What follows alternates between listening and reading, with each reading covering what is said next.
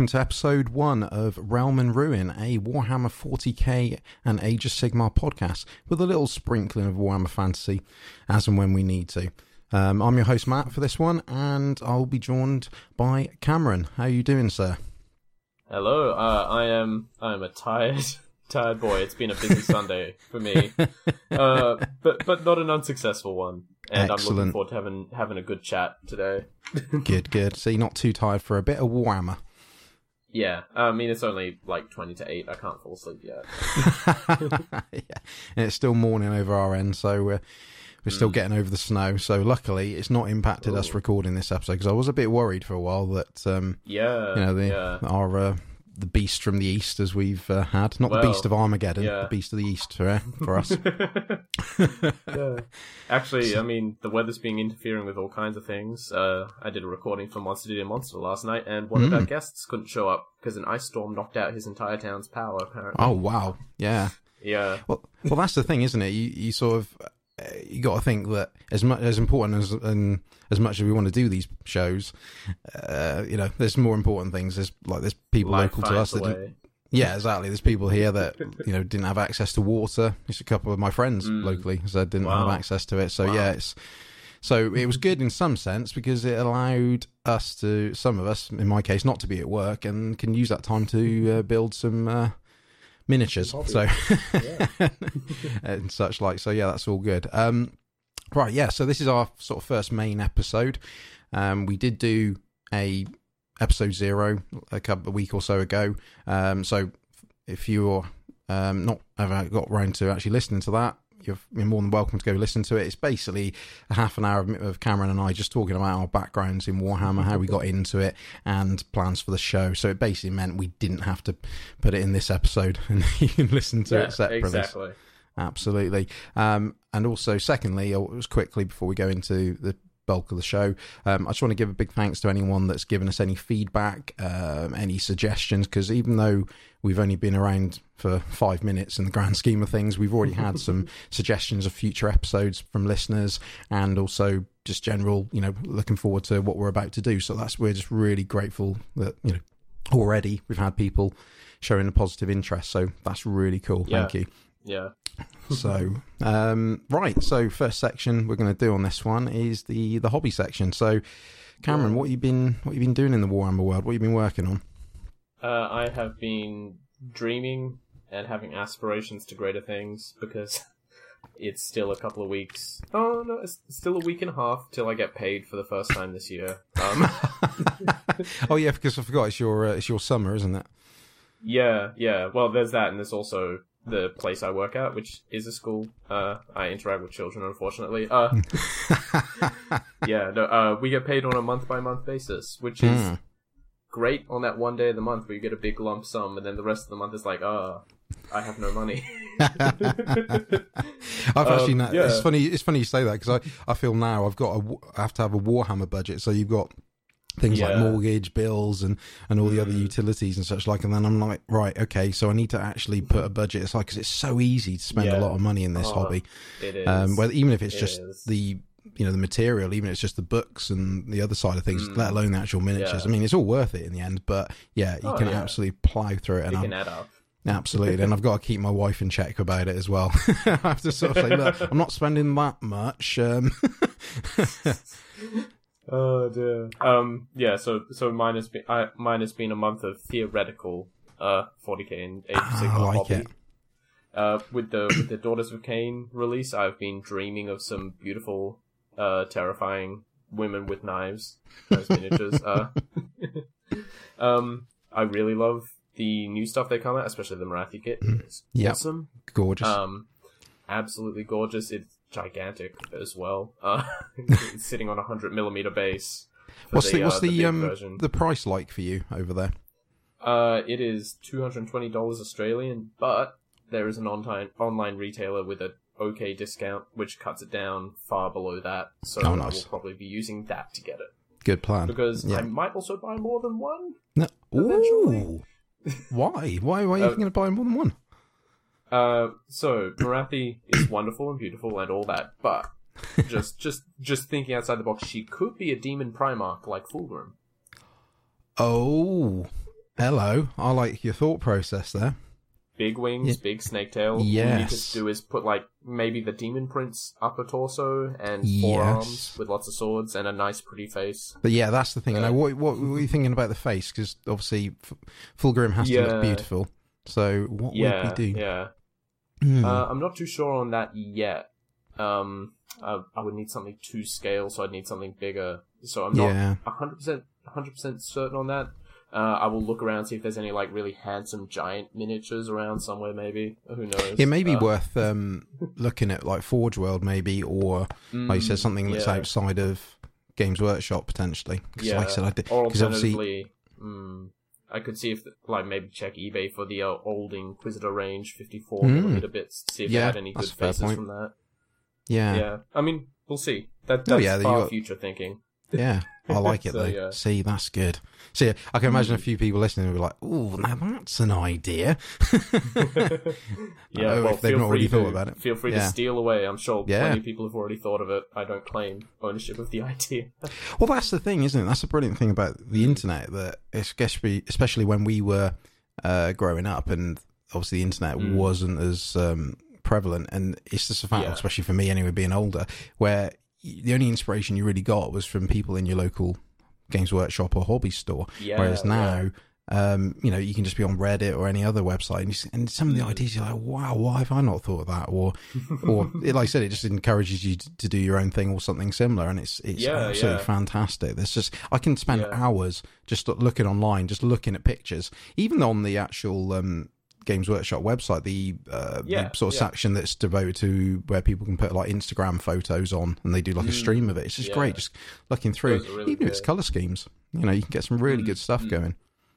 Yeah, and that was mean like a a few years after I first got into the hobby. That was what I did. I was on like a few different forums, and I would just interact with people from all over the world, and they'd be like, "This is my idea for modeling." I'm like, "Oh, that's so cool! I'm going to do that." And young impressionable me would go and attempt to do that. Uh, which, hey, uh, I, I'm grateful that it happened. Uh, I learned a lot of like practical modeling skills and things like Mhm. that, but none of them really turned out that great uh, in the Yeah. process. I've got some I've got some hidden away terrible creations that will Mm. never see the light of day again. But no, but that's that's what's great about this hobby is is the experimentation. Mm. And I think what I like as well is you you can go in one of sort of three ways really. You can either do something which is akin to the lore and just you're just you know pushing it that next sort of stage you've got another section where you can do your completely own direction with it or you can do a third one which is sort of similar to the second where you end up doing pushing it in a direction where you're expanding on something that's sort of missing in the lore you know in the sense that Mm. you know you go oh well you know there's this rumor isn't there that's been going around I'll, Yeah. you know this is what they would look like if i you know went that way with it so yeah, and that's the thing Yeah. you've got so, you know both both the the you know the 40k and the fantasy slash age of Sigmar worlds are so Mm. especially age of Sigmar Yeah. now where there's so Oh much yeah, uh, you know so much lore to well i suppose so much of a playground to play with now that you can do Mm. you know so much with it and it's fantastic in that sense yeah, yeah, absolutely. Um, and so yeah, you know, I'm thinking about getting some some Daughters of Khaine stuff, Mhm. uh, um, as well as they look lovely. Uh, things like the Witch Elves, I think would be cool to use for demonettes because I'm Yep, trying to do a small Emperor's Children force, and I feel they Mhm. would. They look they look better than the current demonette models, which are less great. Uh, Yep. I'm not a huge fan of the current demonettes. Uh, they're, they're No, nice in their own way, but they could be better. yeah they're showing their age a bit i think now so yeah need Yeah. new ones Which is crazy to think because I remember those coming out and going, "Oh wow, the new Chaos Demon kits are so cool."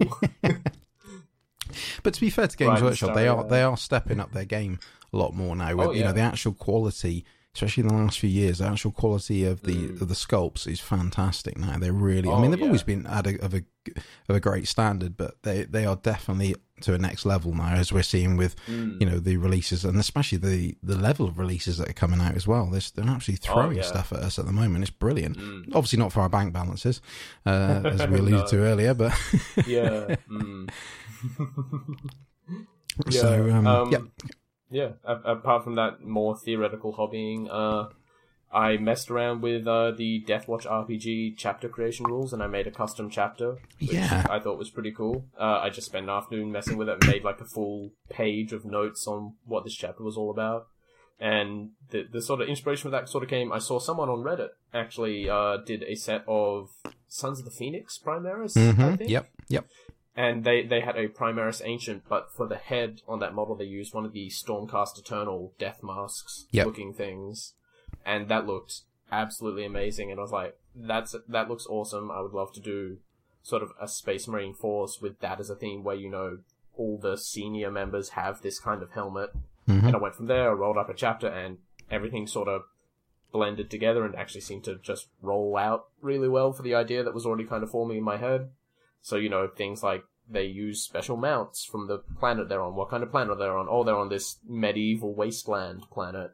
I'm like, oh, the uh, the Stormcast Eternal Dracoth riders would be great for that. And I don't know what rules I'd use, like a dreadnought or something for that, maybe. But Well, that's the thing. You can go to town with it. Actually, I think we we ended up looking at the same Reddit post by the sound of it because I remember the in the last couple of They were days.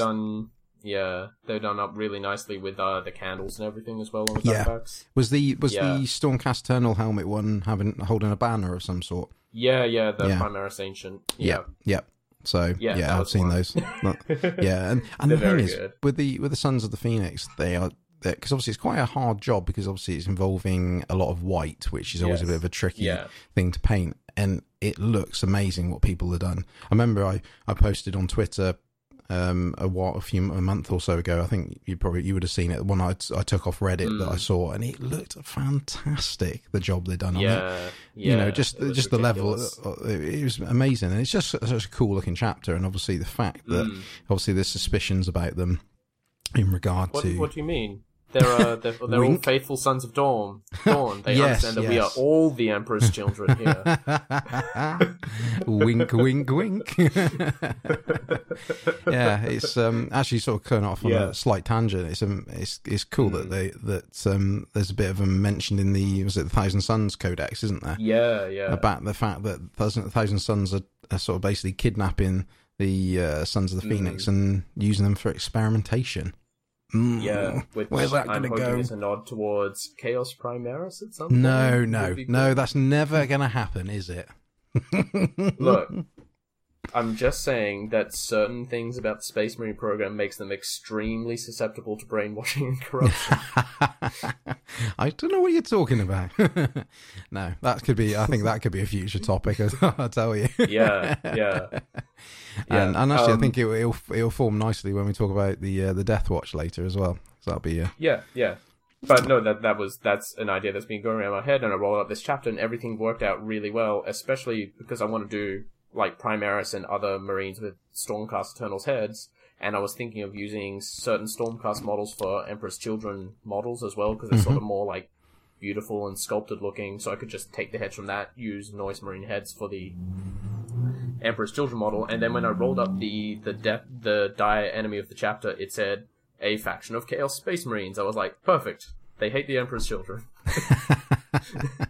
it's all it's all just it just rolled out really well, uh, all things considered. well, like I said to you yesterday, Games Workshop loves people like you, Cameron, where they're. Oh, they're like, "Oh. I get to buy some Primaris Marines and I get to buy some Stormcast Eternals and combine them together. and then. I mashed them together. Yeah, Be But- friends. exactly. It, it was bound to happen. It's it was inevitable. Yeah. it's um because obviously they're compared to the the Space Marines of Age of Sigmar. It was it was inevitable Mm. that they'd be used. But then I consider Yeah. that a good thing. And again, I think that's one of the great things about the way they're making their models now, especially, is the fact that they're in with like separate heads and things. Because again, when I was growing up yeah. and get into the hobby, you you know, I remember Space Marines were basically came in three three parts. You have the body with head, torso, and everything. And then you put the backpack on the top, and then you put the bolter on top, and that was it. you had no Mm. Yeah, more yeah. real customization. Whereas obviously now you can you know swap and change without having Got to literally take your scalpel out and or hobby knife and uh, cut it off. So yeah, it's really Yep. cool.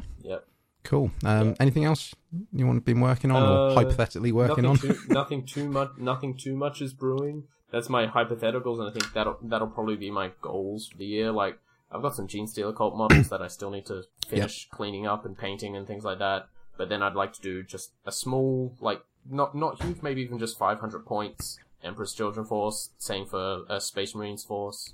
Um, and then again a small Daughter Khaine, and maybe maybe a small uh Death Le- Death Allegiance Age of Sigmar Force Mhm. as well, just because I run D and D, and skeletons are always useful to have. Absolutely.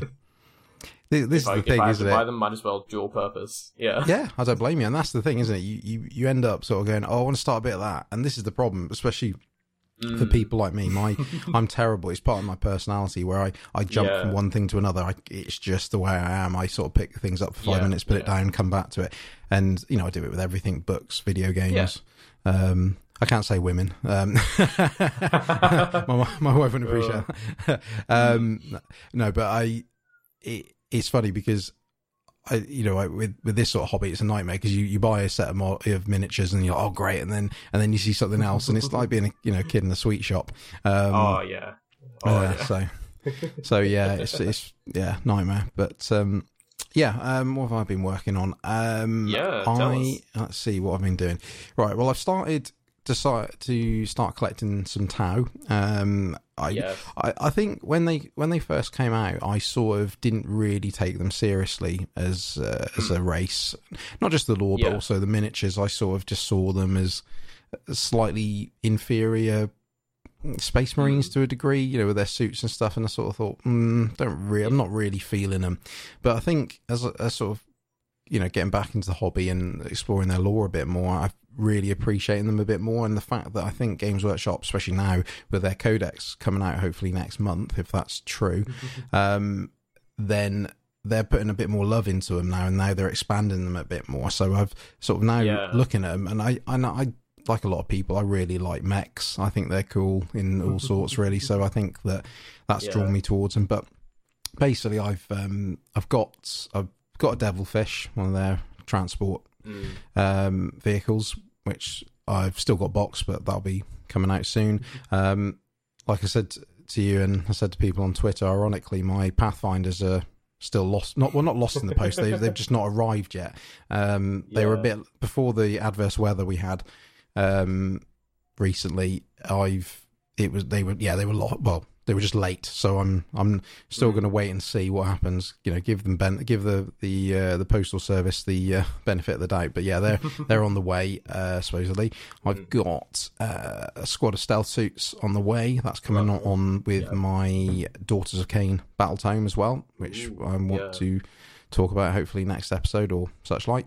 Um, Mm, I've yeah. got a broad broadside battle suit on the way as well. That's a eBay bargain. Um, I think that's it really. Um, so that I think then what I'm going to do is once they've all arrived, I'll I'm on the hunt for a a well priced uh, Tau start collecting box, and then I'll get probably a Tau commander of some, of some sort, and that would be quite a good little force for me to start. Um, I haven't pointed it yet, but um, yeah, Yeah. that'll be Yeah. now my key thing. I, like I said to you yesterday, I need to decide what to do with them because when it, as you'll find out throughout uh, all the conversation we have, I'm not really a fan of the good guys in both No, 40k no. and and uh, Age of Sigmar. I like the bad guys, which is a bit of a funny subject anyway because who is the bad guys? Sometimes it's a bit of a bit of a loaded uh, question, but I with the Tau because you know they are seen to be the the nicest of the races, the you know the greater good, etc. I, I can't yeah. handle that in my you know in my uh, in my head. I have to have them being slightly rebellious or evil in some sort of way. So my next sort of decision I need to make with them, which I may put as a Twitter poll, I'm not sure yet, but like I said to you, I need I'm deciding whether to either a make them like the far sight enclaves and make them sort of you know we're going off and doing our own thing, you know, as opposed to the rest of the Tau Empire.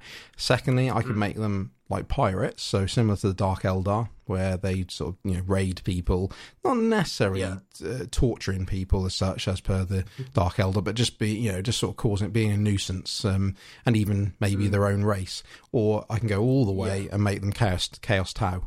That could be, and just you know just take them Yeah. all that way. Um, which is supposedly rumored actually. If you start seeing some of the things that are coming out about the new codex, there's Mm. sort of rumors about them maybe getting involved with uh, you know, faster than light travel, therefore having access Yeah, to the warp, yeah. maybe, and therefore could be corrupted. So, hmm, I don't Yeah, know. Be yeah. interesting. There, We'll- there are rumors abounding. Uh, I Exactly. think it was. I think it's the current White Dwarf for this month had a little thing where it's like Yes. the Tau have expanded way beyond their usual limits. yes. How did they do this? Some evil thingamajig. Ooh. yeah, so And- that'll be interesting. Yeah, which which has been a big thing with the Tau up until recently, obviously, is that they've always been just in this one little corner of the galaxy, and they're they're, they're a semi-popular force, but I feel they've never been as popular just because they're not one of the big movers and shakers, because they can't travel faster than light, like literally every other. race in the game they they kind of just skim and they get very fast but they still takes them centuries to get anywhere that you can get within a week in a normal imperial ship Yeah. uh, Yeah. and so they've had a very slow expansion rate and yeah then this these rumors of they've suddenly reached the other side of the galaxy is like did they accidentally punch through into the warp and just pop up on the other side who knows Well, exactly. Uh, there's there's there's sort of rumours that they may have discovered a way to go through the the webway as well. the um, that's that's, one. Yeah, Yeah. that's yeah. I'd be I'd be intrigued to know where they go with this because I, I think it's necessary because I think the Tau need to be brought forward compared to some of the other Mm, races. They've yeah. sort of been a bit neglected.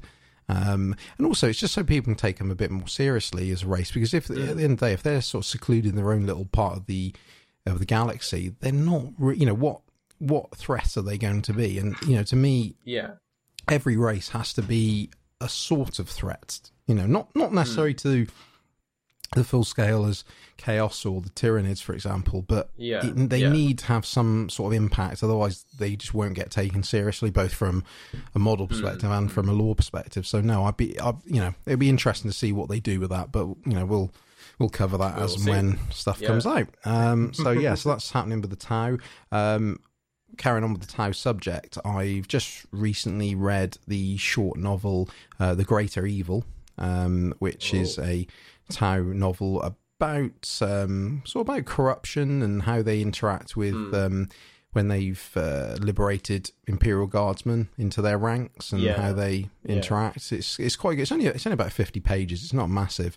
Um, yeah um, what I'm going to plan to do is do a short little review for it, you know, put it on our website and sort of just Mm. get people looking at it because it's quite, you know, if you've got interest in the Tau, it's quite an interesting little story. Again, it's not very long; you'll you'll cover it in an hour or so, but it's definitely Yeah. worth worth reading. So that's um, what I've been reading. Um, I think the last thing I've been working on, which is what I was working on yesterday actually, because of the snow and I couldn't really go out, is um, for Christmas my wife bought me the 140k First Strike box. Um, you know, which is one of the little yeah. starter sets. Because I think, to be Yeah, fair, she just wanted to get me something Warhammer related and didn't know what to get me, so I thought, oh, I'll get him that. Yeah, yeah. it looks nice. Um, you know, which uh, for anyone that know, it comes with uh, six Marines. Um, it comes with three Death Guard and six Poxwalkers, um, and it's a nice little set actually. And it comes with you know things like a bag of die, um, dice, and the, the, the box turns into like a little bit of terrain, and you get the little little mini rule book and all that sort of stuff. So it's just a proper little start set. Um, so my plan is I've put I've, I put them all together yesterday. Um, problem is with the weather, I can't really spray paint at the moment because it's too Yeah. cold for that. Um, so they're sort of Mm. just glued ready. But yeah, I think my plan is with the Primaris Marines is to have an attempt at, at painting them in uh, Sons of the Phoenix that we were talking about a minute ago. Yeah yeah. Um, and sort of just experiment with them really because there are only a few models. Um, the Death Guard will just Mm. go with the, the the amount of Death Guard I've already got. That's again, that's another Yeah, army that I've yeah. sort of half built, so that'll go with them. See, that's what I told you. Pick it Yeah, up, put it down. um, yeah, and then so yeah, they'll be they'll pure, purely be used as uh, an experiment really at the moment. Yeah, So, but it's So uh, it's a nice little set. Yeah, here's the question with the Primaris: Are you going to do? Uh, are you going to try, I should say, to model the uh, the little candles that they all have on their backpacks for Sons of the Phoenix? Yeah, I am going to try that. Um, I, how I'm going to go about it, I don't know. Um, I'm gonna Yeah. hunt, I'm gonna hunt around and see what people have been doing because obviously there's a few options. It could be actually Mm. trying to find them um, in other you know other sort of hobby related Yeah, things, or I could maybe try green stuff, but I don't. yeah. I I don't What- really fancy that. What I would suggest is to get sort of um, maybe I think skewers would be too thick, but uh, toothpicks, and cut them down to size, super glue them on, and then get liquid green stuff. Uh, Mix it with water and paint it on, so you get the dribble at the bottom. That's a good forms idea. like a smooth candle over it. Yeah. Oh, I like that idea. And if it doesn't work out, it's liquid green stuff, so you can very easily just gently scrape or brush Scrape it it off. Yeah. Yeah. Ah, yes, that's an idea. Mm, Yeah, I know what I'm thinking about about this only use for afternoon. liquid green stuff so far. Uh, eh? no, I like that idea. Yeah. yeah. No, I will good. do that because I, I think it'd be silly not to because ultimately that's part of their look. So yeah, I will definitely do that. Mm, Cool. No, awesome. that's a good idea. Right. Uh, anything else that. hobby related or Um, Should no, just on? just long long sighs and looking into the distance as I wait wait for payday? It's coming. yeah. Awesome. Cool. Right. Okay. Um, well, we'll just have a quick little break, um, and then we'll go back into the news. So we're back shortly. Yeah. Hello and welcome back from that short little break. Um, like I said we're going to talk in what's in the news at the moment, and Mm. This has got to be about the Daughters of Khaine because they're the uh, the big release at the moment. As of this recording, they came out yesterday, I believe. Um, I think it's well, there's a few more still on pre-order, but the main bulk of them came out yesterday. Um, So yeah, the Daughters of Khaine uh, go out for the age for Age of Sigmar. They're a release of well a subsection of the Dark Elves, and one thing I must say, I'm going to probably say this a few times. They look gorgeous. All the models look Gorgeous. gorgeous. They look amazing. uh, yeah. So, what's your overall thoughts on them? Uh, I really, really like them. The new Mm. models are great. The um, the older models, which is from sort of the tail end of Warhammer Fantasy, are also really fantastic. Still, Yep. they've really held up over the last, oh god, like eight, se- seven or eight years. Hmm? Yep. yeah. Um, I, I, like I said earlier, uh, I'm thinking of just picking up witch elves to use partially as demonettes, uh, because I think they just look really cool. They suit the job. You know, two close combat weapons, lots of hair, running fast. Uh, They've got a lot of hair, haven't they? Well, apart from the Sisters Oh, of they do. Silence, who are hidden behind masks, but yeah, they've got a Mm. damn, damn fine hair on them. Yeah, yeah. Uh, uh, there's, I think it might be a new paint scheme they did for the um the reboxings, but um, if you look at the Hag Queen on Cauldron of Blood, they've got this great two tone sort of red That is white, amazing, isn't it? Yeah, the pink and white. yeah. That looks great. which is looks like an awesome way to do it. Um, yeah, I'm not. yeah, these these. yeah, uh, like I said, these kits I don't own any of them. I already love all of them. uh, I I I especially really like the Cauldron of Blood slash Bloodrack Shrine kit. Uh, Yep.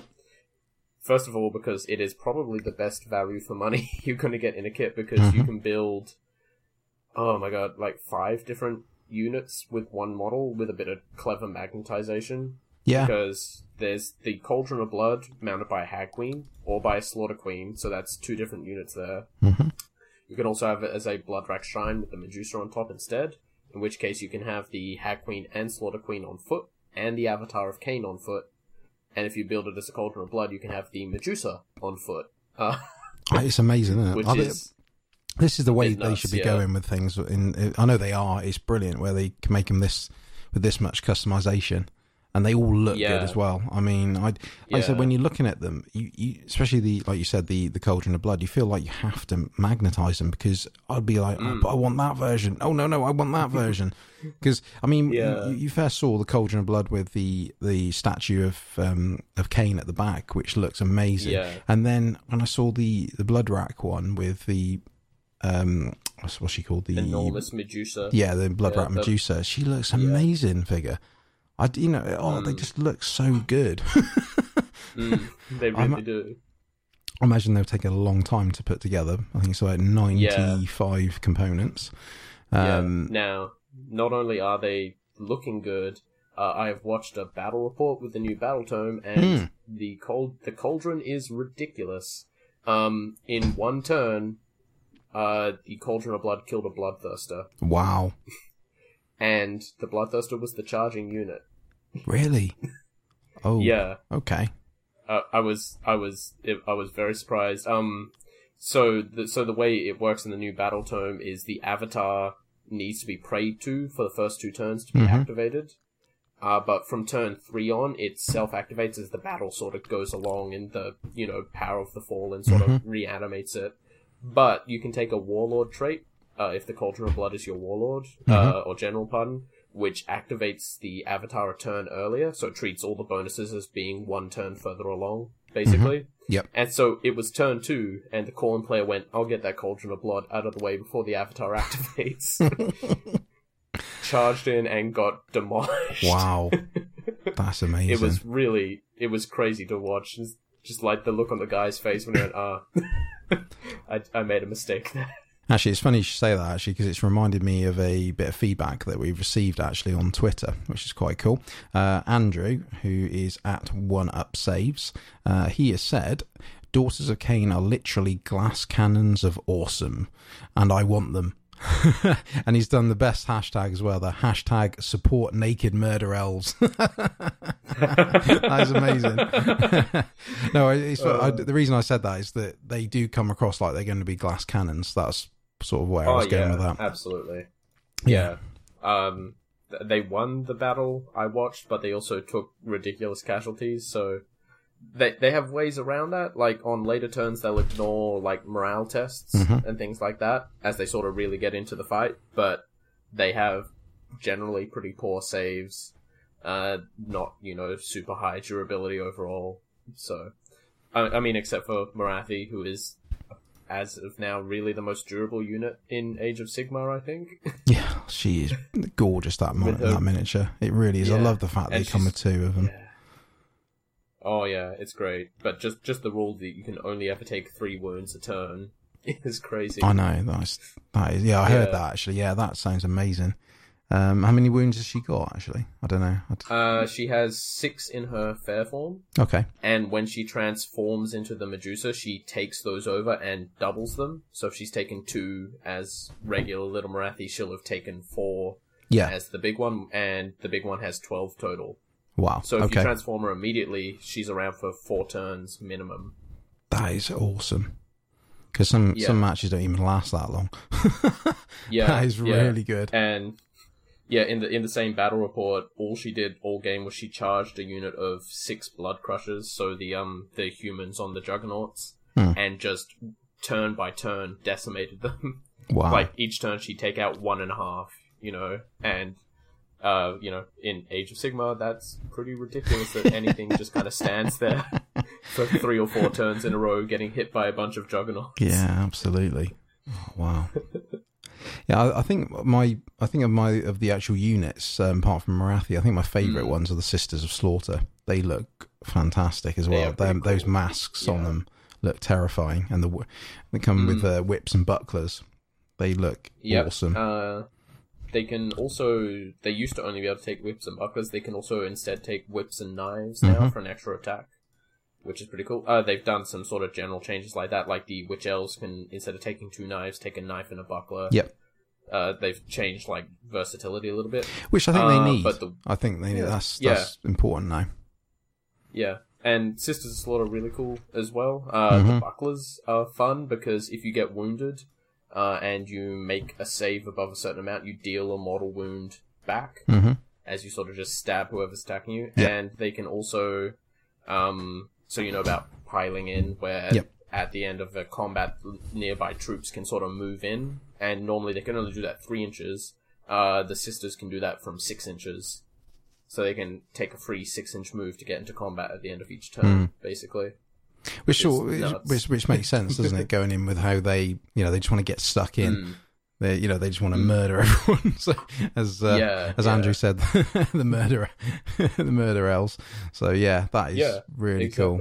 There's just yeah, like I said, overall they look fantastic. The the uh, the new Oh, ones that are for pre-order, which are the Blood Sisters and the Blood Stalkers, which are uh, obviously very Mm. Medusa themed, look amazing as well. Obviously, both on both kits, you can Oh, decide to make them either sisters or uh, which comes with Yeah. uh, pole arms or you glaive. can or with the or glaive yeah with or with uh, bows there's oh there's an amazing, amazing Mhm. miniature here where they they're carrying a, a heart in their left hand as well which looks Yeah, absolutely yeah. fantastic oh Yeah.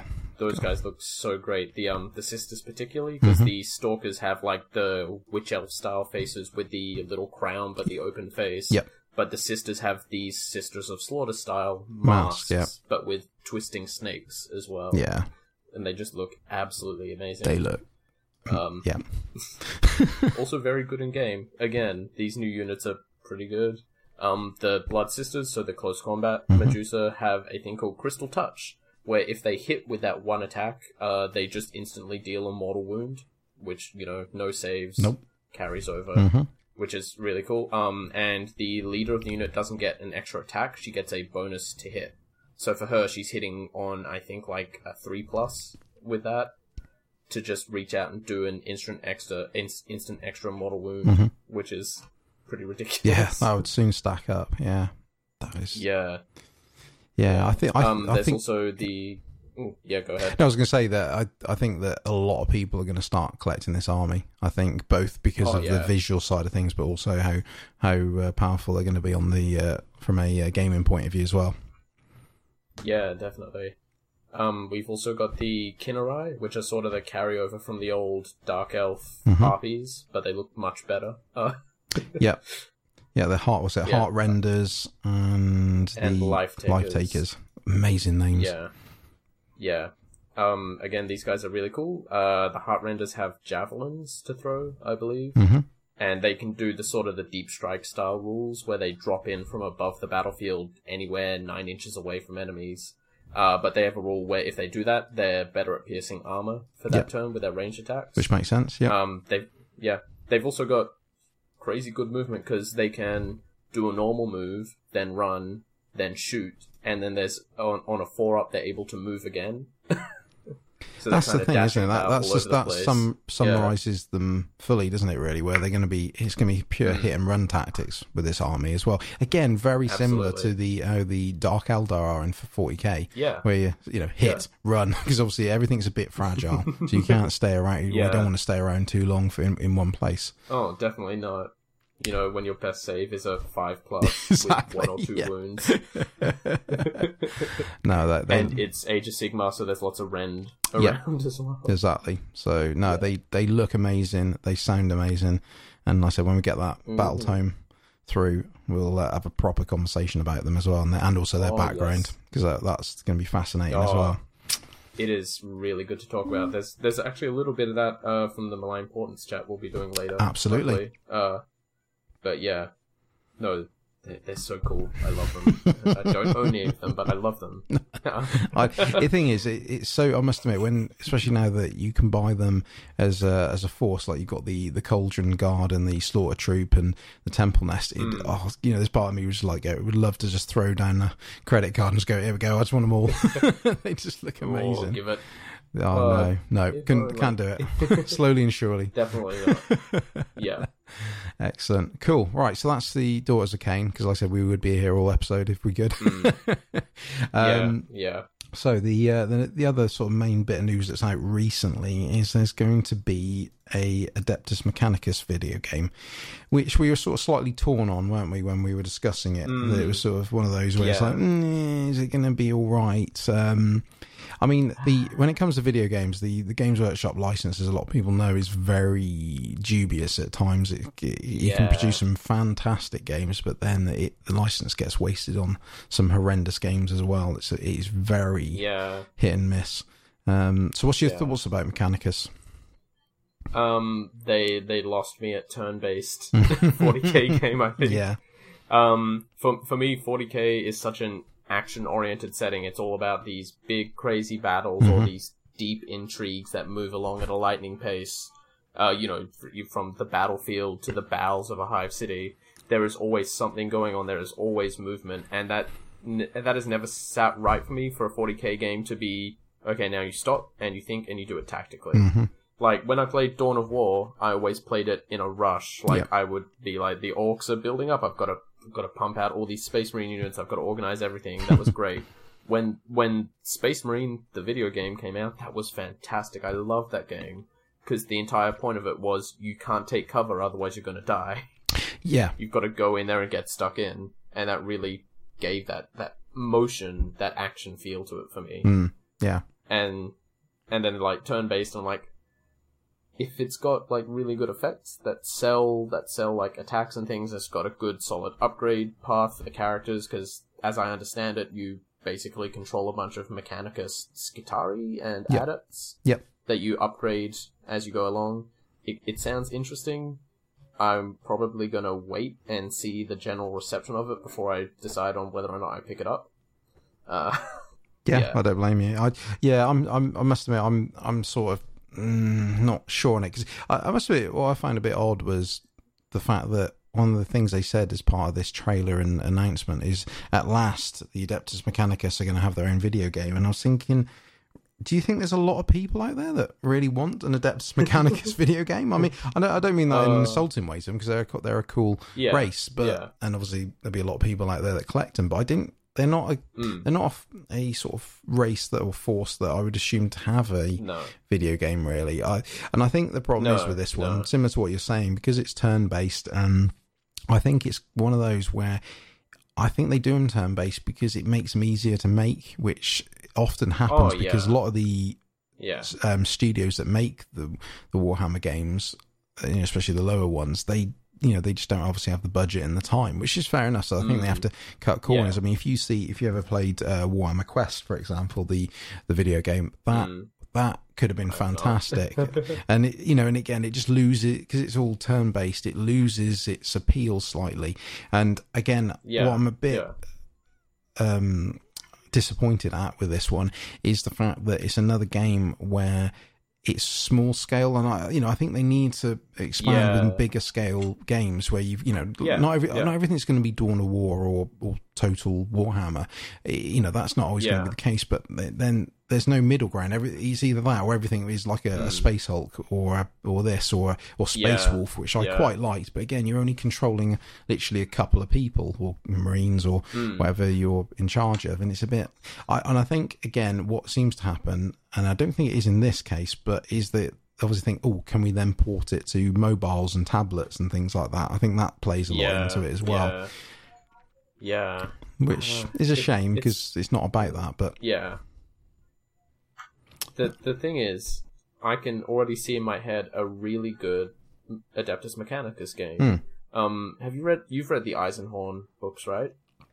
uh, almost, I'm almost, Almost. through. Yeah, Um, almost through. So you're sort of in the third major book. uh, I think I'm in the second at the moment. Thinking about it, Second? second, yeah. So in in in the second, I believe it's in the second. Um, there is a bit where he goes to meet an Adeptus Mechanicus Magos Mhm. that he knows. Um, I don't know if you're up to this, but you know he finds him deep inside this asteroid that's being mined for materials, piloting this giant mechanical crawler. You know, equipped with multi lasers and turrets and plasma drills and things like that. hmm And he's doing it because there's a corrupting force deep in the heart of the asteroid, yada yada yada. I don't want to spoil too much if you've not gotten up to that bit.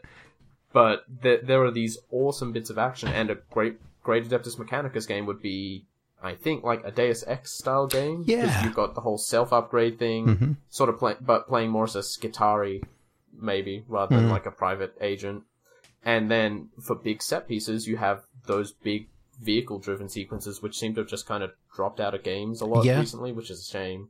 Like I remember playing Halo and the sequences where you get in the tanks was just awesome, and seems to have dropped off a bit. But they would be good for like a big action adventure oriented style AAA game. I think Yeah, I you don't know, you could do a really a really fun advancement system. You could do HUD that fits in and feels natural, which I think a lot of 40k games could do well with Yeah, that kind of stuff. Yeah, but Yeah. it just needs a big budget, which is the problem with it. Yeah, well, yeah, and, and the problem is, and the problem is with obviously how badly Dawn of War three did recently. That's Mm. what's let the side down a Mm. bit, really, because obviously Dawn of War was always the saving grace of of the Warhammer 40k games. That you know, that it was a big studio, you know, had Sega behind them. You know, it was taken seriously, and obviously the first two games did really well, even though they were sort of Yeah. quite different in their own ways. But overall, Yeah, they did well. Was yeah. this third one? They've just let they've just really dropped the ball on it, and it's a shame because you're thinking, oh, it's same with um, in Eternal Crusade, which came out, which was going to Mm. be it was going to be a uh, one 40k MMO, which sort of then turned out to be like a squad based shooter.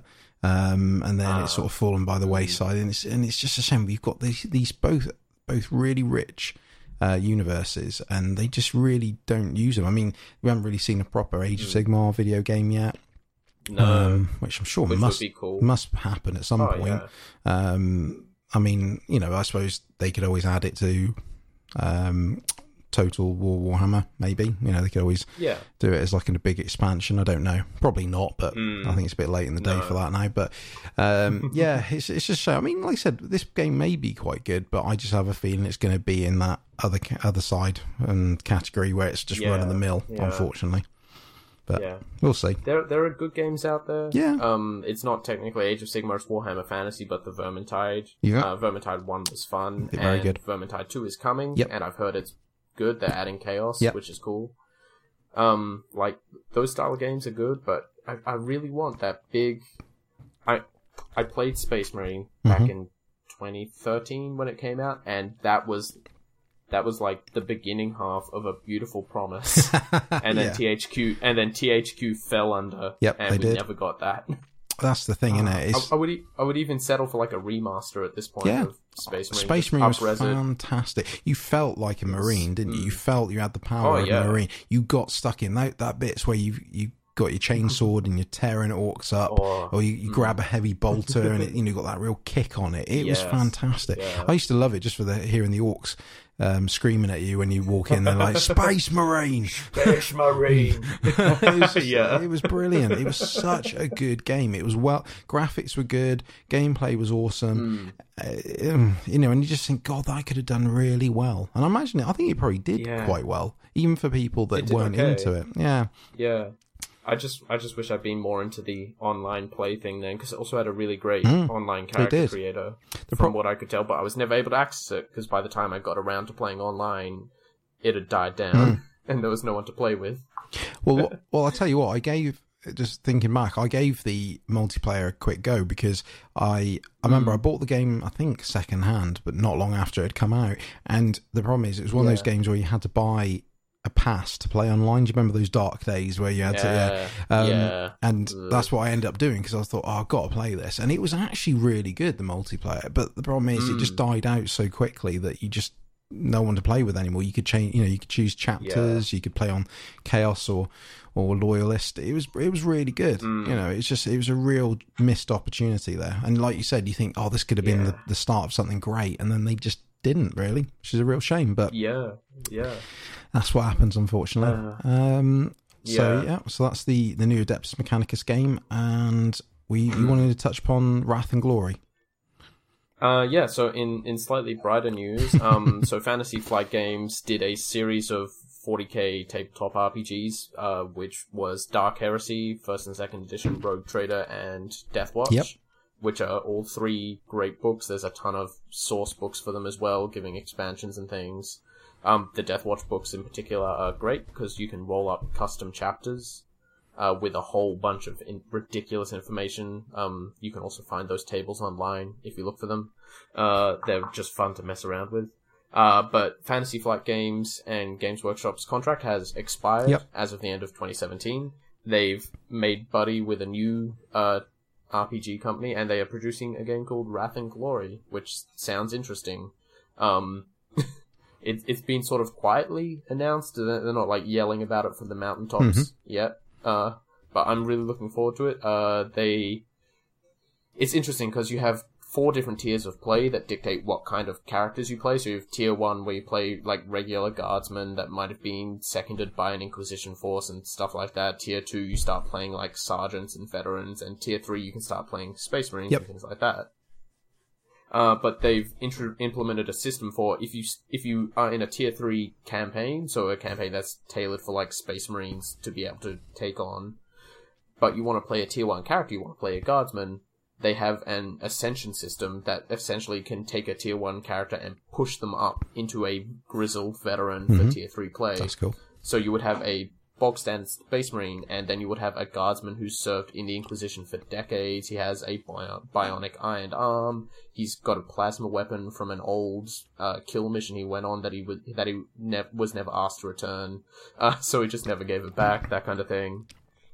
Um, and that that that idea of how could we possibly balance, you know, humans and marines in an RPG for Mhm. still for people to still be able to have fun when they play together?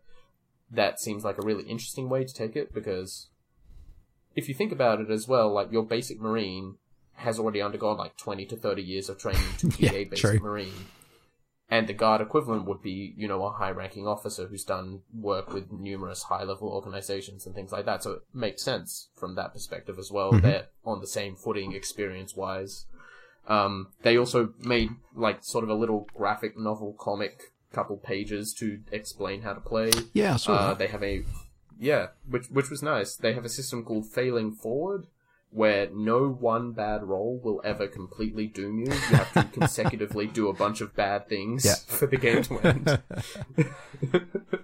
um, and I think their example was they w- were playing tier two, so they had like a Space Marine scout, a couple of guard veterans, and an Inquisitor's uh, personal uh, apprentice.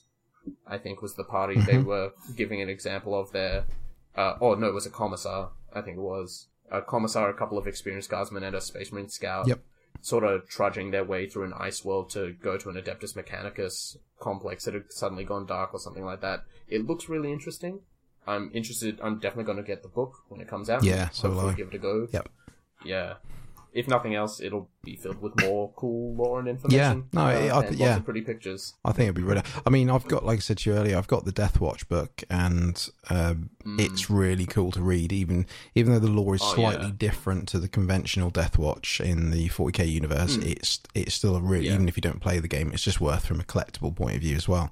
Um, Oh, yeah. and I was it's it's good actually with Wrath and Glory because I think they've almost hit the reset button on, on this as well. They've obviously realised that you know the con- like I said the contract's finished with Fantasy Flight, and now they can sort of start again with, with it. And obviously knowing how well like Dungeons and Dragons Fifth Edition has done well over the years, and you know people are starting to get back into those sort of games as well as the the tabletop Mm. and and some games the cases they're sort of ditching video games to play these sort of games and it's really cool that they've they thought right let's start again and i remember reading an interview with one of the creators and it, it, they, they're putting a lot of passion and love into it and i think they're going to start Mm. demoing it sort of mid-year this year sort of into the sort of summer Yeah. so yeah. um yeah definitely a watch this space really looking forward to seeing that. Hmm. Yeah. absolutely so cool. Right okay. So that's Yeah. the the latest news. Um and we'll just take another quick break now. And then when we're back we're going to talk about malign portents. Welcome back. And we are going to talk about malign portents. Hooray! Yeah. um yay. See if you can feel the excitement. Um, no, uh, Malign Portents is the latest expansion of uh, Age of Sigmar um, that's come out recently, revolved around the realm of death. yeah. Um, so what we thought we would do is we'll have a brief talk, well, hopefully a brief talk about uh, this expansion. I've got the book here. yep. They can hear it, look, tapping it. That's real. Mm. I've got the book here with me. Um, but like I said, we're going to sort of give a an overview of what what malign portents is.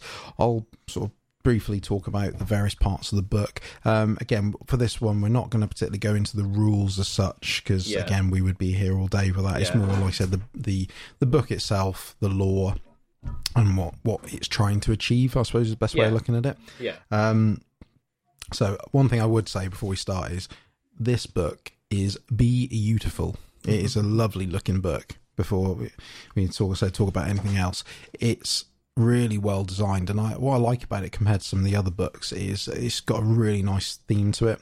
The actual front cover looks amazing, Mm. and it's a bit. I must admit, the only sort of slight downside is it's a bit light on the ground in some ways. It's about eighty odd pages, which is not a massive amount, but I think it's enough for what it's trying to do. I would say it's Yeah. ultimately just trying to give you some background and then obviously some new rules to play with. Um, so the the actual main purpose of Malign Portents is it's uh, an expansion. You know, for the Battle of the Realms, it's for casual players and for veterans, really, and also it is optional. It's just a way of introducing some new new ways of playing, some new Yeah. rules, some new battle plans into the game.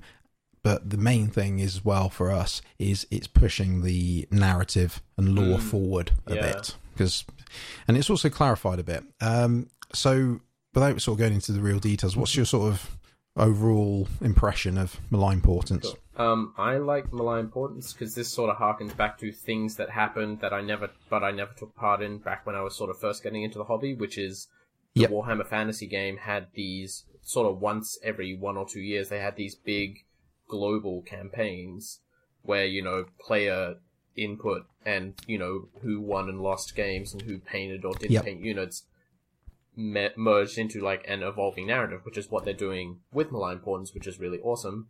Um, Mhm. You know, you can play games in Games Workshop stores, and you can also vote on one of three options each week to attempt to shape the narrative.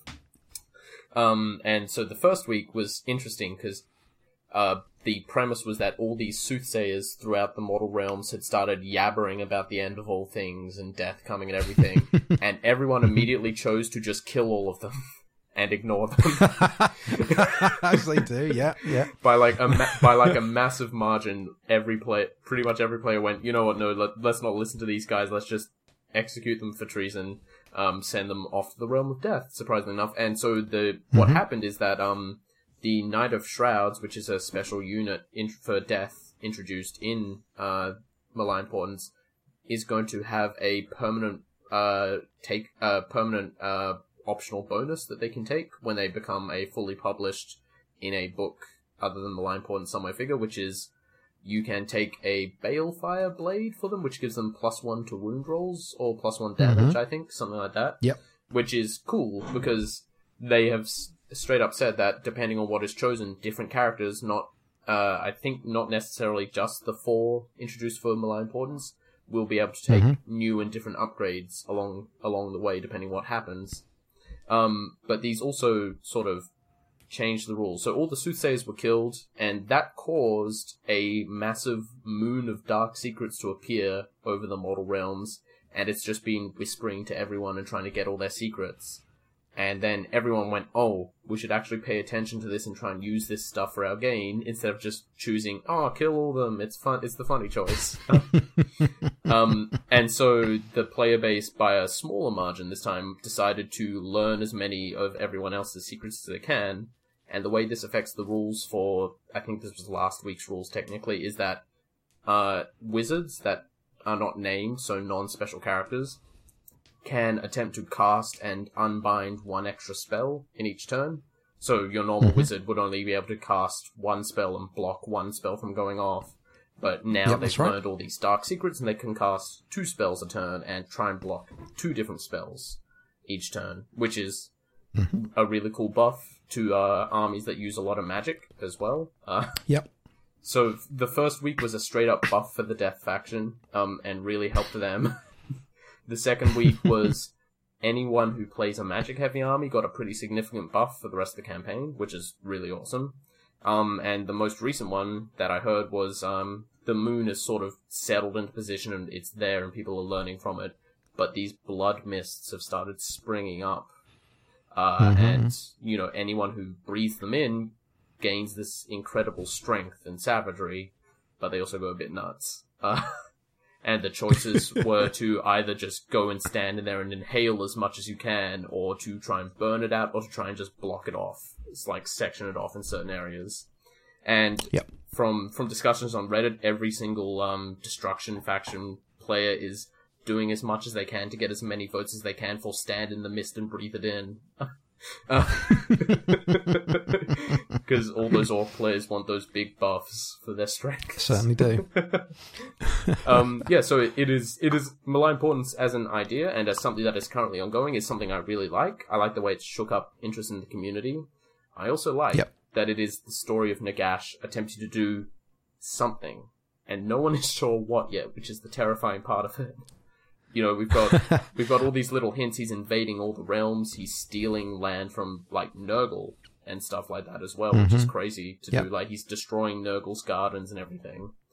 Um, there he's reaching out and you know corrupting Sigmarite priests and nuns and things like that as well, which I thought was really Mhm. cool. And so they they've released a bunch of short stories detailing the Yeah. various things going on.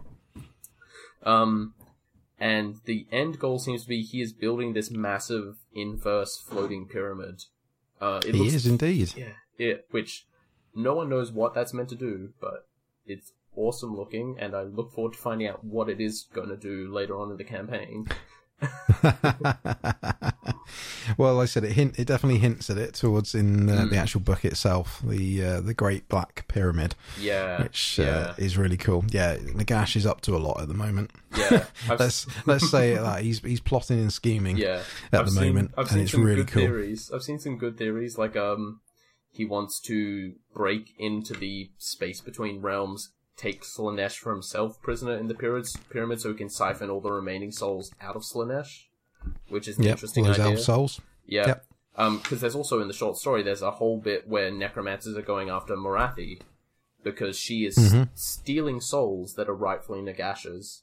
Like, she's not just taking the souls from Slaanesh to recreate the elves, she's also sacrificing regular people and turning their souls into more dark elves. And Yeah, and you got and you got yeah. also think that Nagash is also annoyed that Sigmar keeps taking the souls away from Oh, the yeah. uh, Sto- Stormcast Eternals Yeah. as well when they die. Yeah, it's like, come on, he died, he's mine. And like Sigmar's like, no, no, no, I, I can use him one more time, just one more time, come on. so yeah, it's it is really cool actually. You see the the insights into what Nagash is trying to do at the moment. So Mm. Yeah. yeah, cool. Okay, so yeah, that's uh, sort of gist of malign portents. But we'll um, so I've got the book in front of me here, and I'll uh, try to sort of briefly go through what what it entails, what Mm. you get in here. Um, yeah, the first, like I said, page or so is basically on how to use the book, um, which, like I said a minute ago, is you can use it in the campaign or you don't if you don't want to. Yeah. It's purely optional, but it's. I think this for most Age of Sigmar players is going to be a must. They're always, you know, it's going to be in their collection all the time. Yeah, yeah. And then, so for quite a few pages, we have the uh, well, there's sort of three sec- main sections, uh, which is the Chaos Ascendant, the Vengeance of Azyr, and the Mortal Realm. So it basically gives you a rough overview of what's sort of been happening prior to this and what's about to happen, Mm. and how some of the new characters fill into this. So. So I'll just give a brief overview. So yeah, so you, what's quite good is that with the Age of Sigmar sort of background, it, it, for some people it can be seen as being a bit wishy-washy and is a bit unclear at times, and I think it just helps clear things a bit more. In you know, for people that are trying to understand how Age of Sigmar came about, especially post um, the old world. Yeah. Exactly. So so basically, sort of in summary, you've got Sigmar has been found by a big dragon, which is uh, Draco, uh, Dracon, Drac, uh, what's he called? Uh, get his name out. Uh, Draconian, um, who is a large drake which uh, befriends Sigmar, who's been holding on to what used to be the old world, which is called Mm. Mallus, um, and brings him into the mortal realms. So there's eight realms, um, which are all um, formed by the eight winds of magic from the old world. So it gives a theme for each one. Um, and then initially, Sigmar is basically bringing people together. He's bringing the wandering packs of people around, elves, dwarves, um, and as I said, bringing them together, you know, to be a common cause. Um, he then creates a pantheon with the other gods. So he's basically got Nagash on his side. He frees Nagash, who's basically trapped under a mountain. Mm. Um, you got Gorkamorka, which is the two parts of the Orc god, and you know, and you got the Dwarven gods, the Elven gods, and he's basically, you know, bringing them all together to be, you know, the Avengers of the uh, of the God world. Um, then after a while, things start going a bit bad uh, for Sigmar. Basically, Nagash starts plotting and scheming uh, as he does, as he does. Uh, Gorkamorka sort of doesn't really care what Sigmar really wants. He just wants to just destroy things. Mm. Um, Alarielle is um, the it basically goes back to the Glades. Uh, the Dwarven gods basically go into exile, um, and so what was there before is now sort of disappeared. And Sigmar's like, "Oh, okay, you don't want to play with me anymore." Got to do everything Um, myself which- around here. exactly, which he he sort of realizes. Um, he then uh, get that's when the chaos attacks start happening Mm. because obviously basically chaos take advantage of things being divided, um, and that's when Sigmar forms the Stormcast Eternals to uh, put the tide back into his uh, favor, and obviously you then get a sort of a description of the how the Stormcast internal Eternals are formed, you know, and the fact they're you know previous warriors and and what's quite good if you do read any of the books is you start seeing some of their memories and they remember who they used to be and things like that. Um, you then get a brief uh, description or page or so of the Realmgate Wars, which is Van- Ham- Hammerhand on behalf of the Stormcast Eternals versus uh, Korghos Khul of the Yep. Khorne uh, the Khorne Bloodbound, and you sort of see how things are played out like that. Oh no. And then base and basically while the while the Realmgate, Realmgate wars are going on, you've got Nagash who's basically doing even more plotting as he's doing. Um, he's playing the end game really. Yeah, um, so he he basically gets one of his biggest followers, which is uh, Arkhan the Black, uh, to basically go out and use you know, skeletons and other resources to find the Gravesand Realm Stones. So basically, they're grain, literally grains of sand, which um, I'll I'll come back to in a minute. Okay. Um, so the eight realms are formed, and they're all surrounded by magic, which is obviously very key to what you were sort of saying a minute ago, Cameron. Where obviously magic is a big, big player in this, um, Yeah. and then it's surrounded by the Great Nothing. Um, and what's quite also interesting, which it goes into, is the fact that each realm morphs the people there. So rather than you know like you do in the real world, where often the people morph how the land is and how a certain realm or region is. It's the other way around. The sort of realms are the way they are, and they morph the people around sort of how they are, which is quite cool. Uh, and these are all connected by the realm gates. And then this is when things start going a bit weird from uh, the malign portent side of things. So this is where the people and what's quite cool because you actually start hearing what the, what's happening to the local people because a lot of the lore mm. prior to malign portents all seems to be around you know your stormcast eternals and and you know the big the big players whereas Yeah, now you're actually yeah. starting to hear what's happening to the you know to the everyman so like I said, things are starting to go weird, and there's some really, mm. really cool descriptive things in here as well, which is actually what's starting to happen. See if I can find it. So basically, you've got you've got things starting to happen, like the so when they're you know doing the the farmers doing their farming, they're Yeah. finding human teeth instead of Ah, corn yeah, kernels, yeah. you know, and things like that. It is absolutely amazing. Um, I'll, just, I'll give a brief uh, little part here. So the first month saw strange omens and dark prophecies emerge like mushrooms after a spring rain. Here, a farmer would shuck an ear of maize uh, to find not rows of corn kernels, but scatterings of human teeth. There, a maid would milk her cows to find them yielding only blood, whilst herdsmen ran for dear life as their wild-eyed livestock stampeded in rabid confusion.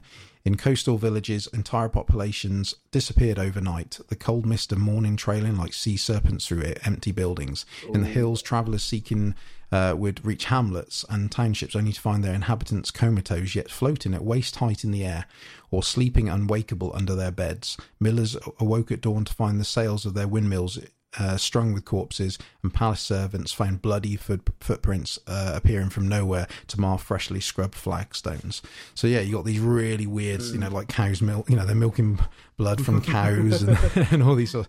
Um, Yeah. It then goes on. It explains a bit more. You got the the land itself is starting to morph because of this.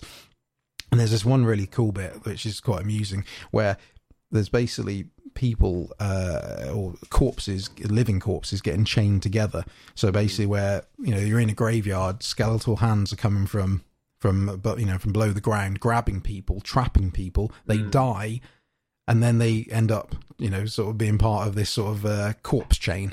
it's it's really grim. It's really it's it's and this is what I quite like about this part of things because they're actually explaining how things are going. You're actually you know you're actually hearing and actually getting a bit more detail into the world rather than just being oh yeah goods fighting evil. You've actually got these weird quite specific things Yeah, happening as well, yeah. which is really cool.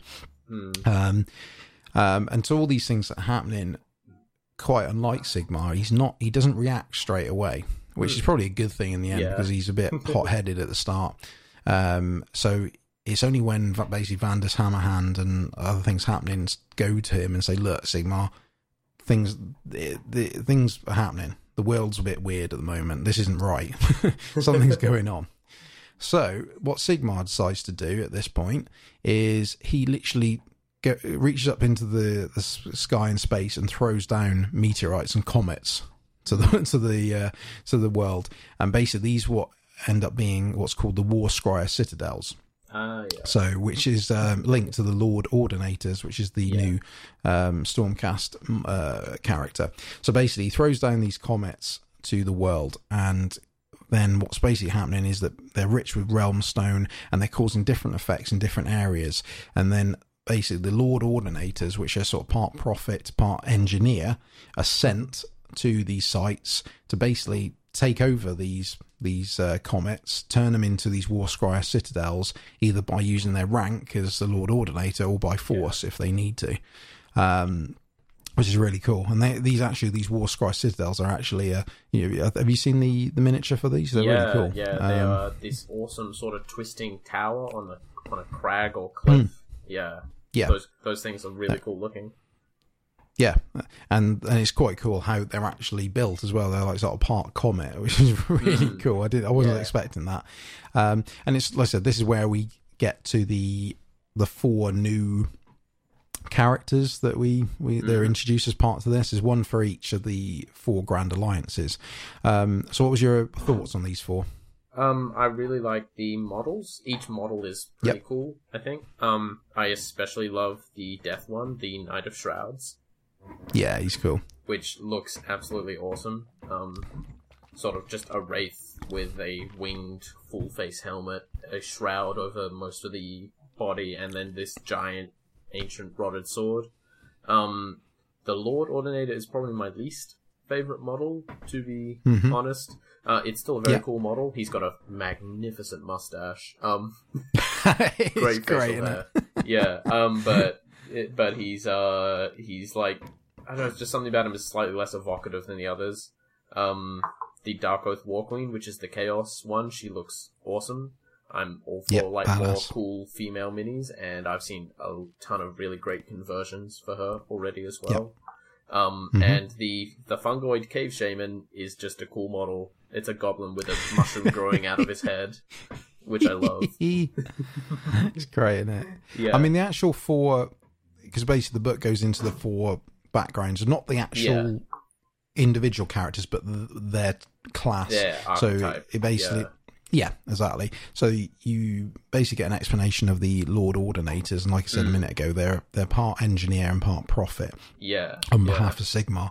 So, as in, from the engineer side of things, they're there to literally imbue magic into structures. Hmm. So they'll, you know, to be defensive and and for people that are magically aligned, they'll be able to look at these structures and sort of see little little bits of magic, you know, Yeah, falling off yeah. them or you know run, running around them.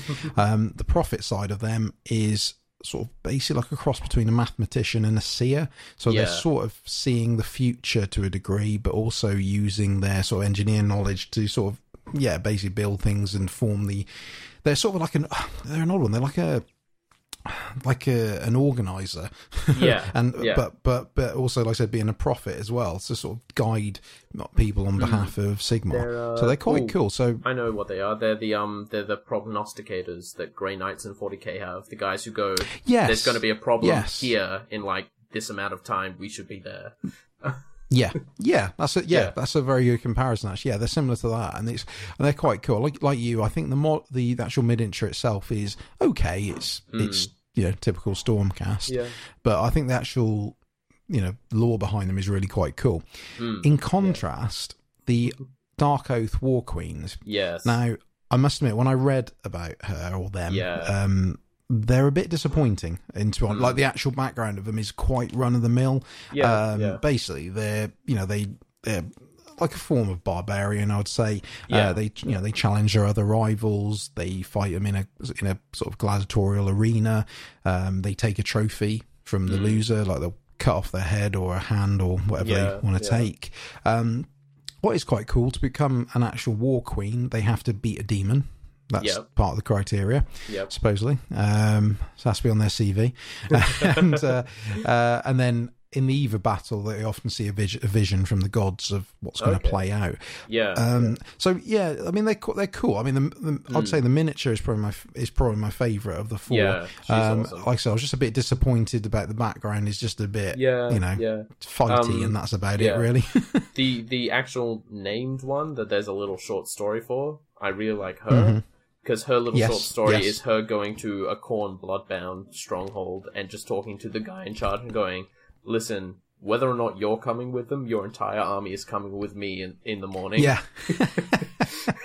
That's yeah. She is quite cool. Yeah, which is Marika Blood Sky. She's really Mm. cool, and yeah, and there's going to be a bit in a minute which I'll talk about. Um, but yeah, the, them as a whole, their overview is a bit. Yeah. mm, okay. You know, Yeah, just it is yeah. Mm. what it is. Um, I was hoping that you'd there'd be descriptions of her, her like headbutting people and just going crazy, but you don't really hear as much of that. future. There might be in future. Yeah. Oh yeah. Yeah, That's true. That's true. I I, I do Um, really like the fungoid cave shamans though. Yes, are- they're those they're, they're awesome. really cool. Now, so basically, they're from the the Moon Clan Grots, and they're connected to the Orc god uh, Mork.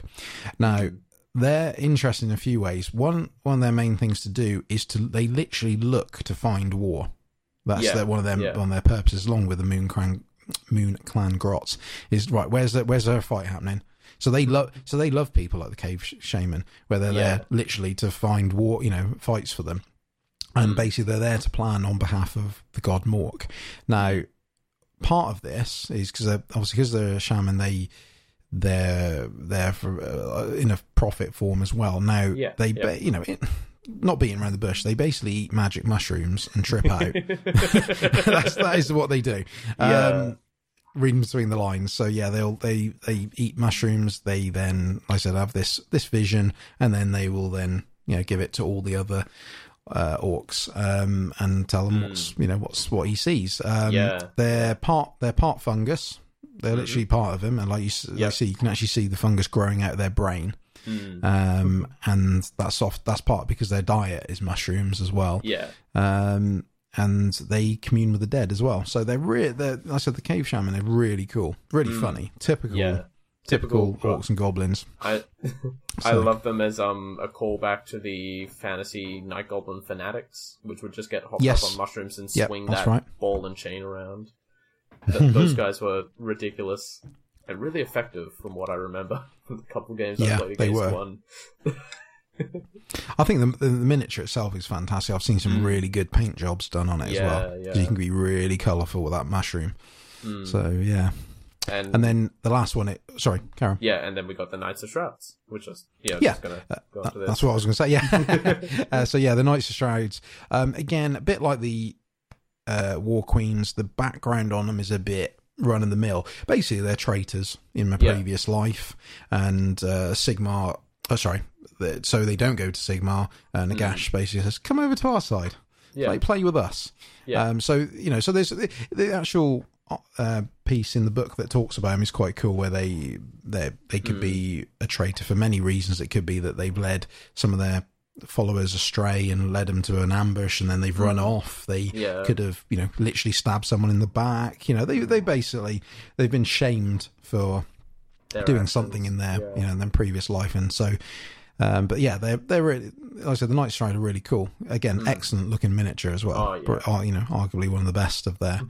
um, so yeah, so that's the the four main or new sort of characters that we see as part of this. Um, yeah, it then goes into uh, a bit more detail of the actual realm of death, which is uh, Shyish, Mm. um, which sort of in a in essence is uh, it's a collection of underworlds. Now, I'll tell you what was quite cool that I read Yeah. in this is that it basically provides an afterlife for each of the races, and basically the afterlife will be whatever they believe. yeah, So if the you know if the dwarves or duardin as they're now called, um, if they believe that in the afterlife they're there forever mining, when they go to the afterlife they will They be mining. Or yeah, you know, it literally it will form. You know, there's literally an afterlife for each of the races and whatever they believe. So it's not good, it's not evil. It's No. literally It's just- neutral. Whatever you yeah. believe, You've got which it. is really cool.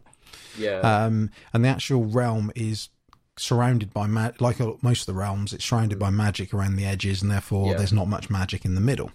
Mm. Okay, um, and basically. Sigmar found people there as well when he first came across this realm, which he was surprised Yeah. to see because Yeah. obviously it'd be in the realm of death.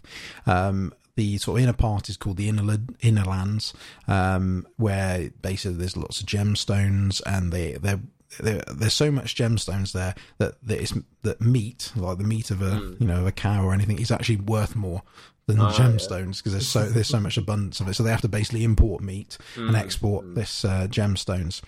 Now you've got the outer parts of Shyish, which is um, where, like I said, a lot of the magic is. Now, basically, if you go traveling there, which you don't really want to, um, is like there's certain things happen. Like you can age 100 years in a day. Ooh, Um, fun. so that's pretty harsh. Uh, you can basically turn into a ghost of some Mm. sort or a spirit. Uh, yeah. So basically, you don't want to go traveling there. Yeah, that's cool. Um, yeah, it's like I said, the Shyish is a really cool realm. Uh, Yeah. You got so, and then it leads on to explain about where Sigmar frees Nagash, who then goes to Shyish. He thought, you know, he, he realizes like, yeah, this is this is Mm. going to be my home. this is the right realm for me. Um, and this is where he starts playing his long game as this is going on. So as I alluded to earlier about the grave sand, so basically each realm has got a, a realm stone of sorts which can be used for different things. So basically the, what the realm stone of Shyish is is sand. Now it's it's quite interesting in a few different ways. It basically measures the end of of life and mm. basically if you're of a certain way and or a certain magical power, you can literally travel to Shyish and actually see how much sand you've got left. In Oh, you know, so okay. basically it's saying how much of your life you've got left. But Hmm. you can also collect it, turn it, put it into an hourglass, and then extend your life if you reverse it in some sort of way. Okay. If, like I said, if you're powerful enough to do it. So Mm. basically, gash, like I said earlier, gets Ark- Arkhan the Black to uh, go out with, you know, say, right, get lots of skeletons, go get them to collect the grave sand. And obviously, Arkhan's like, well, that will take, thousands, tens of thousands of years. And Nagash is like, well, we've got all the time in the world. yeah, exactly. Basically, he's like, "Hey, don't worry, we're not going anywhere." Um, so while you know, while he's Nagash is taking a bit of a beating from chaos and stuff, he's sort of going, "Yeah, don't." You know, he's almost like losing without worrying about it. He's like, "Yeah, Yeah. don't worry about it. We've got we've got this plan happening in the background." so basically, this so each skeleton is collecting an individual grain of this grave sand, which obviously Mm. takes a long time, and then bringing it back, and that's why it takes thousands and thousands of years. But this is what's happening, and then basically he's Gash is taking this grave sand, um, which inadvertently is shortening the life of the people they're taking it away from, yeah, which is quite funny. Um, and then he's tur- turning it into this like obelisk uh, Yeah. material called shade glass, which is connected to Shadespire. Mm. So he's building this, and basically he's using this shade glass to build the, these pyramids and obelisks. Primarily the Great Black Pyramid in the center of Shyish, yeah, um, and building. And basically he's collecting all this power of Yeah, uh, yeah. of magic. It's literally just con- right. So basically, rather than it being on the edges, it's right in the middle as well. And thing it's funny because you've got it explains about necromancers uh, noticing that like when they're summoning summoning the dead, they're summoning more than they, Hmm. they asked for. So rather than like, oh, I wanted twenty skeletons, they're getting forty. It's like, hang on, I didn't ask for those. hey. Um, I've only got So, yeah, so that's basically skeletons. Yeah, exactly. Do you know how much upkeep I have to pay on these? so yeah, so basically that's what he's doing. That's what Nagash is doing. He's forming these Mm. pyramids and obelisks to you know to for his end game. You know, which which sort of like you said alluded to where it could be connected to Slaanesh. Mm. Uh, s- and actually talking to Slaanesh, you do Yeah. get a page in here where it talks about what's happening with the Chaos Gods while this is happening. yeah, Um, basically, Khorne's getting annoyed because there's not much blood happening. yeah. So it's all magic. So he's annoyed. No blood Exactly. So yeah, exactly. Uh, Tzeentch is sort of trying to get into the minds of people, which he's sort of Yeah. struggling with. yeah, Uh, Nurgle's. It's, Nurgle's one's quite funny. He's basically yeah, he's brew he's brewing a uh, load of filth in like a cauldron, Mm, like a ladle, yeah, and he's like there yeah. like trying it to his lips and stuff, and yeah. he's yeah, obviously realizing things aren't the way yeah. uh, going to be. Also, also with Um, Nurgle, just before we move on, um, Hmm. Nurgle's demons are popping up a lot in the short stories they're releasing, and they are super well characterized. I would just like to say they are Yeah. awesome. Um, they really hate uh, Nagash's thing because wherever he gains power, this sort of sterility comes because they they talk a lot in in their sort of segments like Nurgle is all, all about the cycle of life and death and rebirth, and Nagash ends that. Everything he touches is completely dead. Mhm. There's no bacteria, there's no mold, there's nothing like that. And so it's like Yep. literally burning these demons to step into Shyish, but they're doing it because they're heroes and they have to save the poor people of Shyish from undeath. there's literally, there's literally like a scene where um there's a bunch of there's a small town on the edge of Shyish. They sort of hold up. They've got skeletons guarding them because it's Shyish. They they're in Lee Nagash if they live there. And you know the townsfolk are raining, firing arrows, f- flaming arrows down on um Rotigus, the great unclean one character. Yep. And he's like, "We have to save them." And he starts charging up the hill towards them, like, "Why won't you let me save you? It's awful here." I have to let you be part of the cycle. yeah, the Nurgle is cool. still getting a lot of love, even even yeah, after his I, I big can release. sense that. Yeah, Yeah. um, yeah, just cutting there. And Slaanesh, No, no, it's fine. No, that makes Yeah. that's cool. Yeah, Slaanesh Yeah. basically is because again, Slaanesh is in a bit of a no man's land at the moment Mm. with in general. People wondering what's happening with him. And again, this sort of little excerpt doesn't really sort of tell you that much more. Basically, Yeah. he's obviously sensing that Nagash is getting more powerful. There's a lot more Mm. death around, Mm. and he basically sees it as being dull and boring. He's there, sort of. He's, it's almost like he can feel Yeah. what's happening, and he's like, "Oh well, Uh, this is boring." yeah. Now, Um, uh, no that's it. spoilers. In the Mhm. in the Daughters of Khaine battle tome, you get a lot of info about what's happening with Slaanesh, which Good. I thought was really good. We find out where he's been all this time, what's been happening. Uh, no spoilers. He's into what's been happening. Uh, Yeah. he's re- he's, guess, he's, enjo- he's enjoying his imprisonment. Uh, and that's all. I'll say. Uh, Cool. yeah, Excellent. so we, No, we well, do I'm get more looking info forward in to that. that. Yeah. Yeah. Yeah. Which Cool. is good because I've been waiting to hear what's been happening to old yeah, what's happening with him? You know, I was like, Yeah. oh, I'll think of doing some Emperor's Children, and then I looked up, I was like, oh, they- they've not been talking about Slaanesh since they released the original Demons of Chaos book.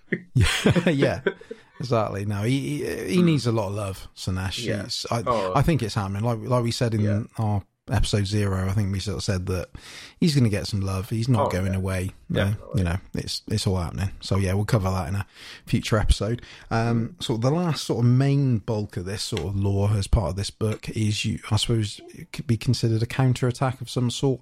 Mm. So while this is basically going on, um, I mean, this is where we start seeing those four named characters as part of this Yeah, release. yeah. So you've got basically uh, Marikar Bloodsky is sent in um, as part from Archaon. Um, and basically, she get like you like you sort of alluded to earlier. She gathers all the bloodbound local and say, right, we're going to go attack Shyish. Um, and then while this is happening, while she's gathering these, um, Snazgar, um, which is the the cave shaman, he basically is looking to follow in and take on the victor. So basically, he's going to get the bloodbound to go in, attack the uh, the the uh, Nagash's forces, and he'll take the victor. So, um, what's quite cool is that when the blood bloodbound, you know, get stuck into uh, Nagash's forces, um, they're met by the spirits of their former victims. yeah. so they're basically, yeah. you know, so they're these spirits remember that they were killed by these bloodbound, and Mm. therefore obviously fight them even more vigorously, which is really cool. yeah. Um, and then the Bloodbound carry on, um, and basically they then team up with the Blight Lords, and then eventually they team up with some Brayherds, which is the Beastmen. Um, by, and basically the Beastmen get or Brayherds get involved because Marikar uh, beats their leader in combat, sort of ah, yeah. kicks his head in, basically, yeah. Yeah. as you'd imagine. Um, so while while she's marching on, the the Blight Law's leader decides to reinforce where they are, which is some uh, some woods um, with a Mm. dread fort, and he's like, Ah. right, put some runes on the on the dread fort. So basically, if any spirits or undead come towards us, it'll basically turn them into dust or mist or whatever. yeah. But basically, before that happens, before it's fully set up, uh, Keldrek, the Knight of, Stroud, of Shrouds, um, and basically gathers a force of hex wraiths and Mm. storms them without without them ba- basically expecting, and kills that Blight, Blight Lord leader. Ah, okay. So yeah. So that's what happens, which obviously uh, Marikar doesn't know much about. Um, then basically the Bloodbound are attacked by a Stormcast Eternals force, which is the Anvils of the Heldenhammer, Mm. who are led by Vorrus Starstrike, which is the Lord Ordinator, as part of this. Yep. Um, you know, they have a big fight, but then with the help of Khorne, the Chaos forces push the Stormcast back. Um, then basically Vorrus and his Stormcast team up with another Stormcast uh, force, uh, to try and basically take out any skeletons and and undead forces that are nearby. But then Vorrus only realizes he's only taken out a small fraction of their force, and then basically he sees a prophecy of Khorne, which brings back a lot of his memories from when from in his former life. Yeah. And basically, the leader, the leader of this other Stormcast uh, force, basically says to Vorrus, like, "Oh, don't don't you think you should, you know, have done something about that?" Which basically then makes him go a bit crazy, which then Uh. causes him to attack the Chaos Hordes, and then he he basically tries to get a lightning bolt to try and take out Marikar Mm. uh, which causes then to split the ground open. Then from that, the Moongrots attack from out, from Ah. uh, from below, and then you've basically got this three way fight of the Stormcast, the Bloodbound, and the Moon a big Moongrots old having a three way fight. Yeah. Yeah, and then it doesn't go into that much more detail, but it basically alludes that the the Stormcast leader that was sort of speaking in uh, Hmm. Vorrus's ear is actually the Changeling of Siege Ah, awesome. I'm into that. sort of trying to you know mold how things happen and ba- Yeah. the, the basically the end result from this side of this war side of things is they all it leads into nothing you know they Yeah. they're so busy fighting each other that all three sides just don't make any headway in yeah. uh, Shyish. Yeah. Well, that that's So- where it's up to you to decide the story. Yes, by playing at your exactly. local GW. Uh, yes exactly and the, and basically the, literally the last part before you get into the actual rules side of things and the uh, such is the times of tribulation where it basically sort Hmm. of gives you a little paragraph of what's happening with other places like what what's happening with the Skaven what are they noticing yeah. uh, what's you know Nurgle noticing what are some of the other Stormcasts you know again I, I won't go into detail because you'd be there all day talking about it but yeah so you get a you know and like you said it's great because you're seeing all these weird things happening it's pushed the narrative forward but now like Yeah. you said it's like right okay your turn take over what happens yeah. so, yeah, I'm that's really really cool. looking forward to seeing how it all plays out over the next month Yeah. or two. I'm Not quite sure how long they're planning on running it. It's yeah I think it's for a little while Usually I would imagine it'll be a few months Yeah. I'd say definitely and like I said you've got a nice um section which is like I said is just showing off all the new miniatures Yeah. Uh, you've got a uh, talk of the new war, war scrolls. Um, you've got some new, which look really cool. You've got the uh, all, um, you got the new realm of battle rules because obviously Yeah, they've introduced the things that are similar to the command points in. Um, 40k, which is called prophecy points. Mm-hmm. Um, it all depends on certain factors, like if you've got a harb- harbinger in your army or a hero, garrison of war, Mm. Cry Citadel. You know, so you got all things like that. You've got various different um, malign portents, which are really cool. They all sort Yeah. of got a different theme Yeah. to them, like the Blooded Skull, the Fallen Star, the Black Void. So you've got all these different options here. Um, yeah, and then what's what's really cool actually, which I was surprised they did, is they've actually devoted a section in the book to the skirmish battles battles as well. Because Oh, obviously they cool. introduced Age of Sigmar skirmishes for people that want to do, you know, Mordheim type level Mm, uh, fights, but they've actually converted it so you can use malign portents in that as well, which is I Oh, think is a really good idea. I was That's really awesome. surprised at that. That's Yeah. really cool because it's not. It means it's not alienating people that just like doing the skirmish fights. Mm. Uh, you've got then a lot of. Um, quite a few different narrative battle plans like Blood Moon Rising, they came from below, which looks really cool. The Twice Death, so you got loads of Dark Omens. Yeah. When I saw Yeah. Dark Omens, it reminded me of the um, the old Warhammer PlayStation One game, um, Oh, yeah. which is called Dark Omen. Um, Heralds of Woe, and then you basically got the War Scrolls for the Lord Ordinator, Yeah. uh, the Dark Oath War Queen, which has got things like Savage Duelist, which is not going to surprise anyone. Yeah. yeah. Um, the Cave Shaman, and then obviously the Night Strides as well. Yeah. Um, so I'm actually interested because they've said that there will be changes to those war scrolls going forwards, how the, due, due to how the campaign plays out. I'm interested to see how they'll publish those like officially. Like there'll be PDFs you can get, obviously. Yes, I would imagine Um, so. Yeah. Maybe, maybe the General's Handbook 2018 We'll have the updated versions with the new potential things they'll be able to take after the campaign's over. I would, I would, Jeff, I would gar- almost guarantee that really because I, Hmm. I mean, it does mention near the the start about using it in cahoots with the 2017 version. I would Yeah. be shocked if they don't use it to update this side of things as well because Hmm. Yeah. yeah, it'd be silly not to really. Yeah. So which is um, good because Yeah, it's a way to keep things. It, it's a way they can do these campaigns and have changes input by players and have this growth without having to reprint Yeah. every codex, uh, every battle tome, pardon, and you know every campaign supplement. They can just go, uh, we'll put it in next year's general update book. Yeah, exactly. I mean, they could put it into the Age of Sigmar app as well. That could be Yeah, another place where well. they may put it. Mm. Um, yeah, they got they got a lot of options, but yeah, it, it like I said, it just gives you a lot of flexibility to play however you want it to do. Um, you just get all the information you need, and yeah, I, I just think it's nice for people, especially for people that have been playing this since the start. Which obviously, because it's got off to a quite a rocky start, it just gives a bit of purpose to it, a bit of flexibility, and a bit of trying something new as well. And obviously, the fact it's moved the story forward is really cool Oh as well. yeah, So um, yeah, so no, I think I think I mean, like I said, for here in the UK, it costs fifteen pounds, and obviously whatever your equivalents are in other countries, and it's really cool. You know, it's not a massive book, but like I said, you get some good lore, you get some cool little miniatures to look at, but then you got a lot of nice things and flexibility for your uh, wargaming as well. So I think yeah, it's really good. Yeah, exactly. I Cool. think it's pretty awesome. So, absolutely, that is our opinion. Malign Portents, awesome. so, um, yeah, so we'll take a quick break, and then when we return, we're going to talk about Deathwatch Primaris Marines. yeah. Hello, welcome back to the last segment of this episode.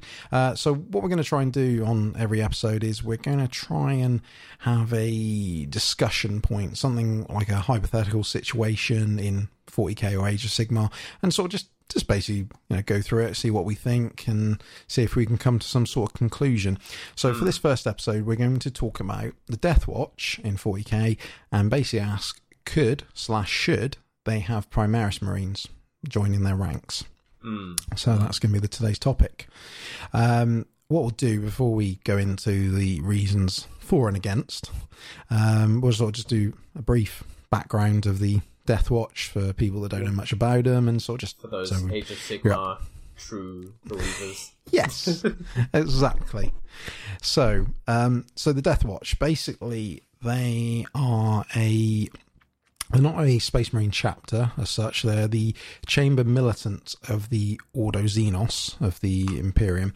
Um, they're basically alien hunters. So they're in, in the process of finding ways to take out the Xenos races or defend against them, so Orcs, Eldar, and the like. Um, they report directly to the Inquisition, um, and in effect, they're basically recruited as the best of the best of their various chapters. There is a, a list of chapters that Mm. are willing to don't allow their space marines to join the death watch so basically they get a tap on the shoulder saying right we want you you're joining us um, they then o- undergo extreme training and basically have is even though they've been requested to join the death watch it doesn't mean they'll necessarily be uh, you know able to join them because they have to prove.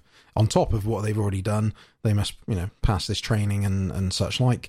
Uh, they arrive with no armor or war gear you know just their you know in their robes and have to you know do these tests. Um and the other sort of main thing about them is they are part of the death watch for as long as they're needed. So it could be Mm. just one mission which could last a couple of years admittedly or they could be almost permanently in the death watch. It is purely down to the death watch and the inquisition how long a particular space marine you know providing they don't die um stays in the death watch and so they're there to be needed as and when they are they're sort of you know similar to you know the other ones like like like the Grey Knights, for example, who obviously Yeah, deal with demon yeah. hunters. They're like the Xenos version of the of the Grey Knights. Um, Yeah. They dress in a, or they paint their armor, I should say, in all black. Um, they do on their left shoulder have the chapter symbol of whichever chapter they're from, and their left one will have the Death Watch Yeah. shoulder pad, which looks really got cool. um, they've got a silver left arm generally. Yes, usually yes, to sort of signify they're part of the uh, the Death Watch. Um, that's quite also quite cool about them Mm. is they have different types of weaponry. They're not always using Mm. standard Space Marine weaponry, and sometimes they're using actual Xenos weaponry as Yeah. either for, to test them or to use them for their advantage. Um, and they do tend to work in in sort of strike well they're called kill teams but they're sort of they're not about waging massive war they're about No. getting in getting the job done you know in a small team and you know helping defend the imperium Okay. Uh, anything else I've missed on that, Cameron? Um, yeah, uh, That's the general gist of them. they they are requisitioned for however long they're needed. But when they, or rather, if they get to leave the Death Death Watch, uh, they get to go Mhm. back to their chapter and they get to keep that shiny special Death Watch shoulder pad to show that they've Yes, done they their do. time. Uh, Exactly. Yes. which Good is point. fun. Uh, I'd, I'd probably put a couple of those on some veteran Yeah. Marines when I put some Marines together. Uh, Absolutely. And also, they um they don't talk about what they've done as well. Even their even even their chapter master can't isn't supposed to like push and say. Like what what have you been doing for the last couple of years. It's very very. It's like being part of the Secret Service. yeah, you well, sort they're, of, you know, they're linked to the Inquisition, even if it's only Yes. nominally. Like the Inquisition likes to keep secrets. The Inquisition doesn't want everyone having poisonous bolter rounds. I guess. no. So exactly. So they're they're really cool Marines because they're they're hard. They're really skilled and they get to use really cool gear. Oh, so they are a very cool force. So we won't call them a chapter because they're not. Um, I mean, basically, they were created as well to because the Imperium realized that they were having trouble with some of these Xenos forces, especially um, the Beast, which was an orc Mm, uh, war Yeah. boss that caused a lot of problems. If you, it's part of the um, oh, what's the name? Is it the Beast Arises? Um, yeah, yeah. Which Black I Library. really need to read I've yes, heard I must get back to reading it. those. Yeah, so so yeah, so it's based off the back of that where they realised, look, at the end of the day, a Death Watch team could have solved a lot of problems. So so in some ways they're assassins to a degree, depending on it depends on the mission they're doing, uh, or they. Yeah. or sometimes it's not always to fight. It, sometimes it's to requisition Xenos weaponry, or Yeah, you know because yeah. Often the Adeptus Mechanicus are like want to know, like oh, what can we use that for? Um, a bit of Necron tech. so exactly. So you know they're they're they're quite a, Yeah. a flexible um, space marine force, depending Yeah, on what the um, situation arises. the Space Marine Special Forces, which Yeah. you know, Space Marines are already Special Forces, so they're the Special Yeah. Forces, Special Forces. And this is where and this is where we get very eh, things get quite confusing. You've got space marines which are special. You've got the Death Watch that are very special. Grey Knights hmm. are special at what they do. Yeah. And I got the Primaris Marines which are special hmm. because they're sort Yeah. of. And then you've got the Adeptus Custodes that, are, that I know they're Oh. not technically space marines, but they're elite of the elite as well. And now this Oh, is where man. things get quite confusing. small, small side tangent. I saw an amazing Adeptus Custodes conversion the other day. with pe- with purple. Is it purple? Uh, it wasn't. It Sorry was not purple. It was Oh, not right, purple sorry, because he was oiled up and glistening and, and armorless for the most part. Uh, they uh, oh, JoJo style. Uh, Adeptus Custodes, I think, was the inspiration. nice.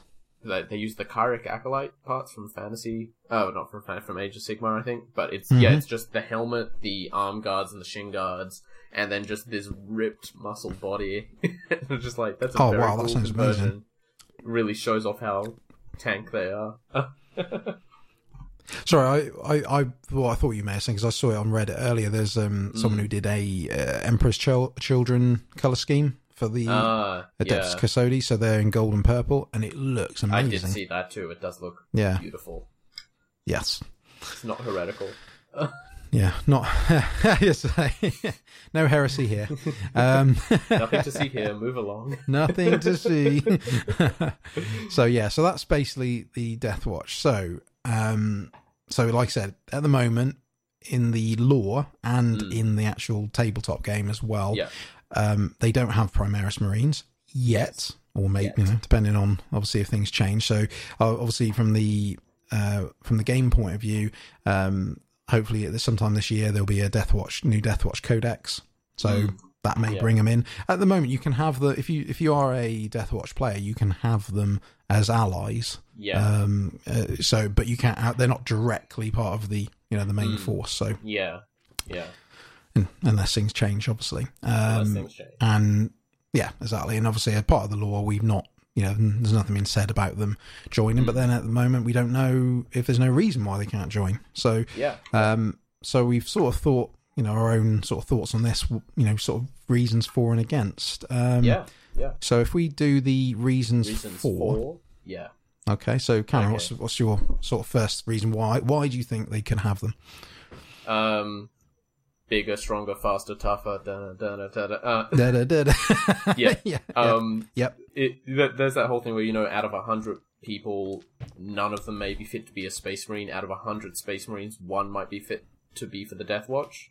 The Primaris sit above that bar because they're already so much physically enhanced. You know, they're they're literally bigger, faster, stronger, tougher, uh, both in game and in lore. Um, although I feel that the tabletop discrepancy is actually bigger than the in lore discrepancy between Primaris Mhm. and normal Marine strength once, which is interesting. Like in Yeah, the lore, I feel a Primaris is like a bit better, not massively better. You know, they are obviously Yeah. tougher. They've got some improvements, but overall, they are just a slightly tougher Space Marine in the game. They are much better Space Marines uh, Yes. from a pure stat Yeah. standpoint.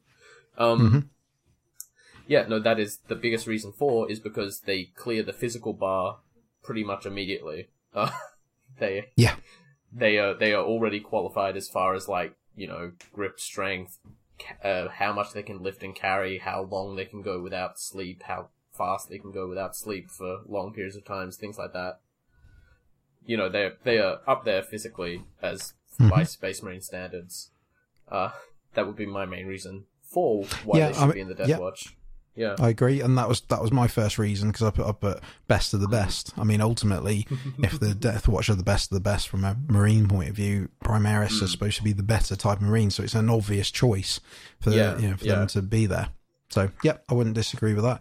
Um, my next one um, is I put uh, this is no particular order either. Um, could see them become the Death Watch full time. Now, what Yeah. I meant by this is that obviously at the moment, Primaris Marines are being churned out to support the current main chapters of Space Marines, yeah, and I can I could see a point where they where apart from the odd veteran and the odd leader. uh, Ultimately, they could make them all Primaris Marines because I just think, Mm. why not? I mean, obviously, it depends, obviously, how how quickly they can churn them out. But yeah, yeah, I I could see them being the default yeah. Death Watch. yeah. And that is a thing as well. The Primaris program can be done retroactively as well. You can Yes. already be a Space Marine and then be upgraded. It's a little Yeah. more risky and it takes a little longer than making Yeah. uh, just than just halfway through the regular Space Marine putting three more organs in, going, ah, he's done. Uh, yeah, but it's it's totally doable, which is cool, and it'd be a a very good upgrade to the standing forces of the Death Watch.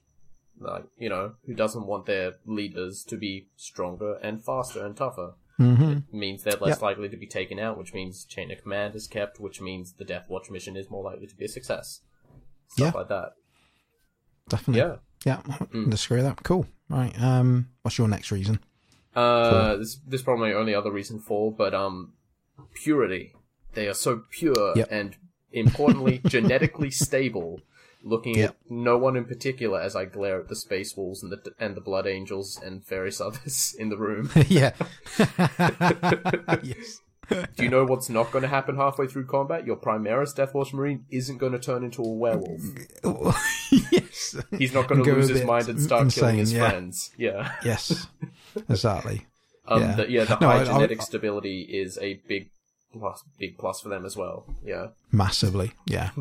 Well, like you said, the, at the end of the day, they they've got to be reliable in normal Space Marine chapters, but especially in Death Watch, where you've got very specialist teams with. Yeah. special, op- you know, arguably more important um, operations and missions Hmm. compared to normal Marines. So they have to be reliable. Um, yeah. So yeah, less mutation is less mutation, less hassle. Yeah. That's gonna be the slogan. Look, so yeah, um, we don't want to fit any of those therianthropic uh, armor leg leg armors for anyone, you know. Those weird Yeah. backwards bending knees that the Wulfen sometimes get. yeah, It's exactly. it's hard to recalibrate the power armor to work that way, you know. It's just Yeah. extra. Absolutely.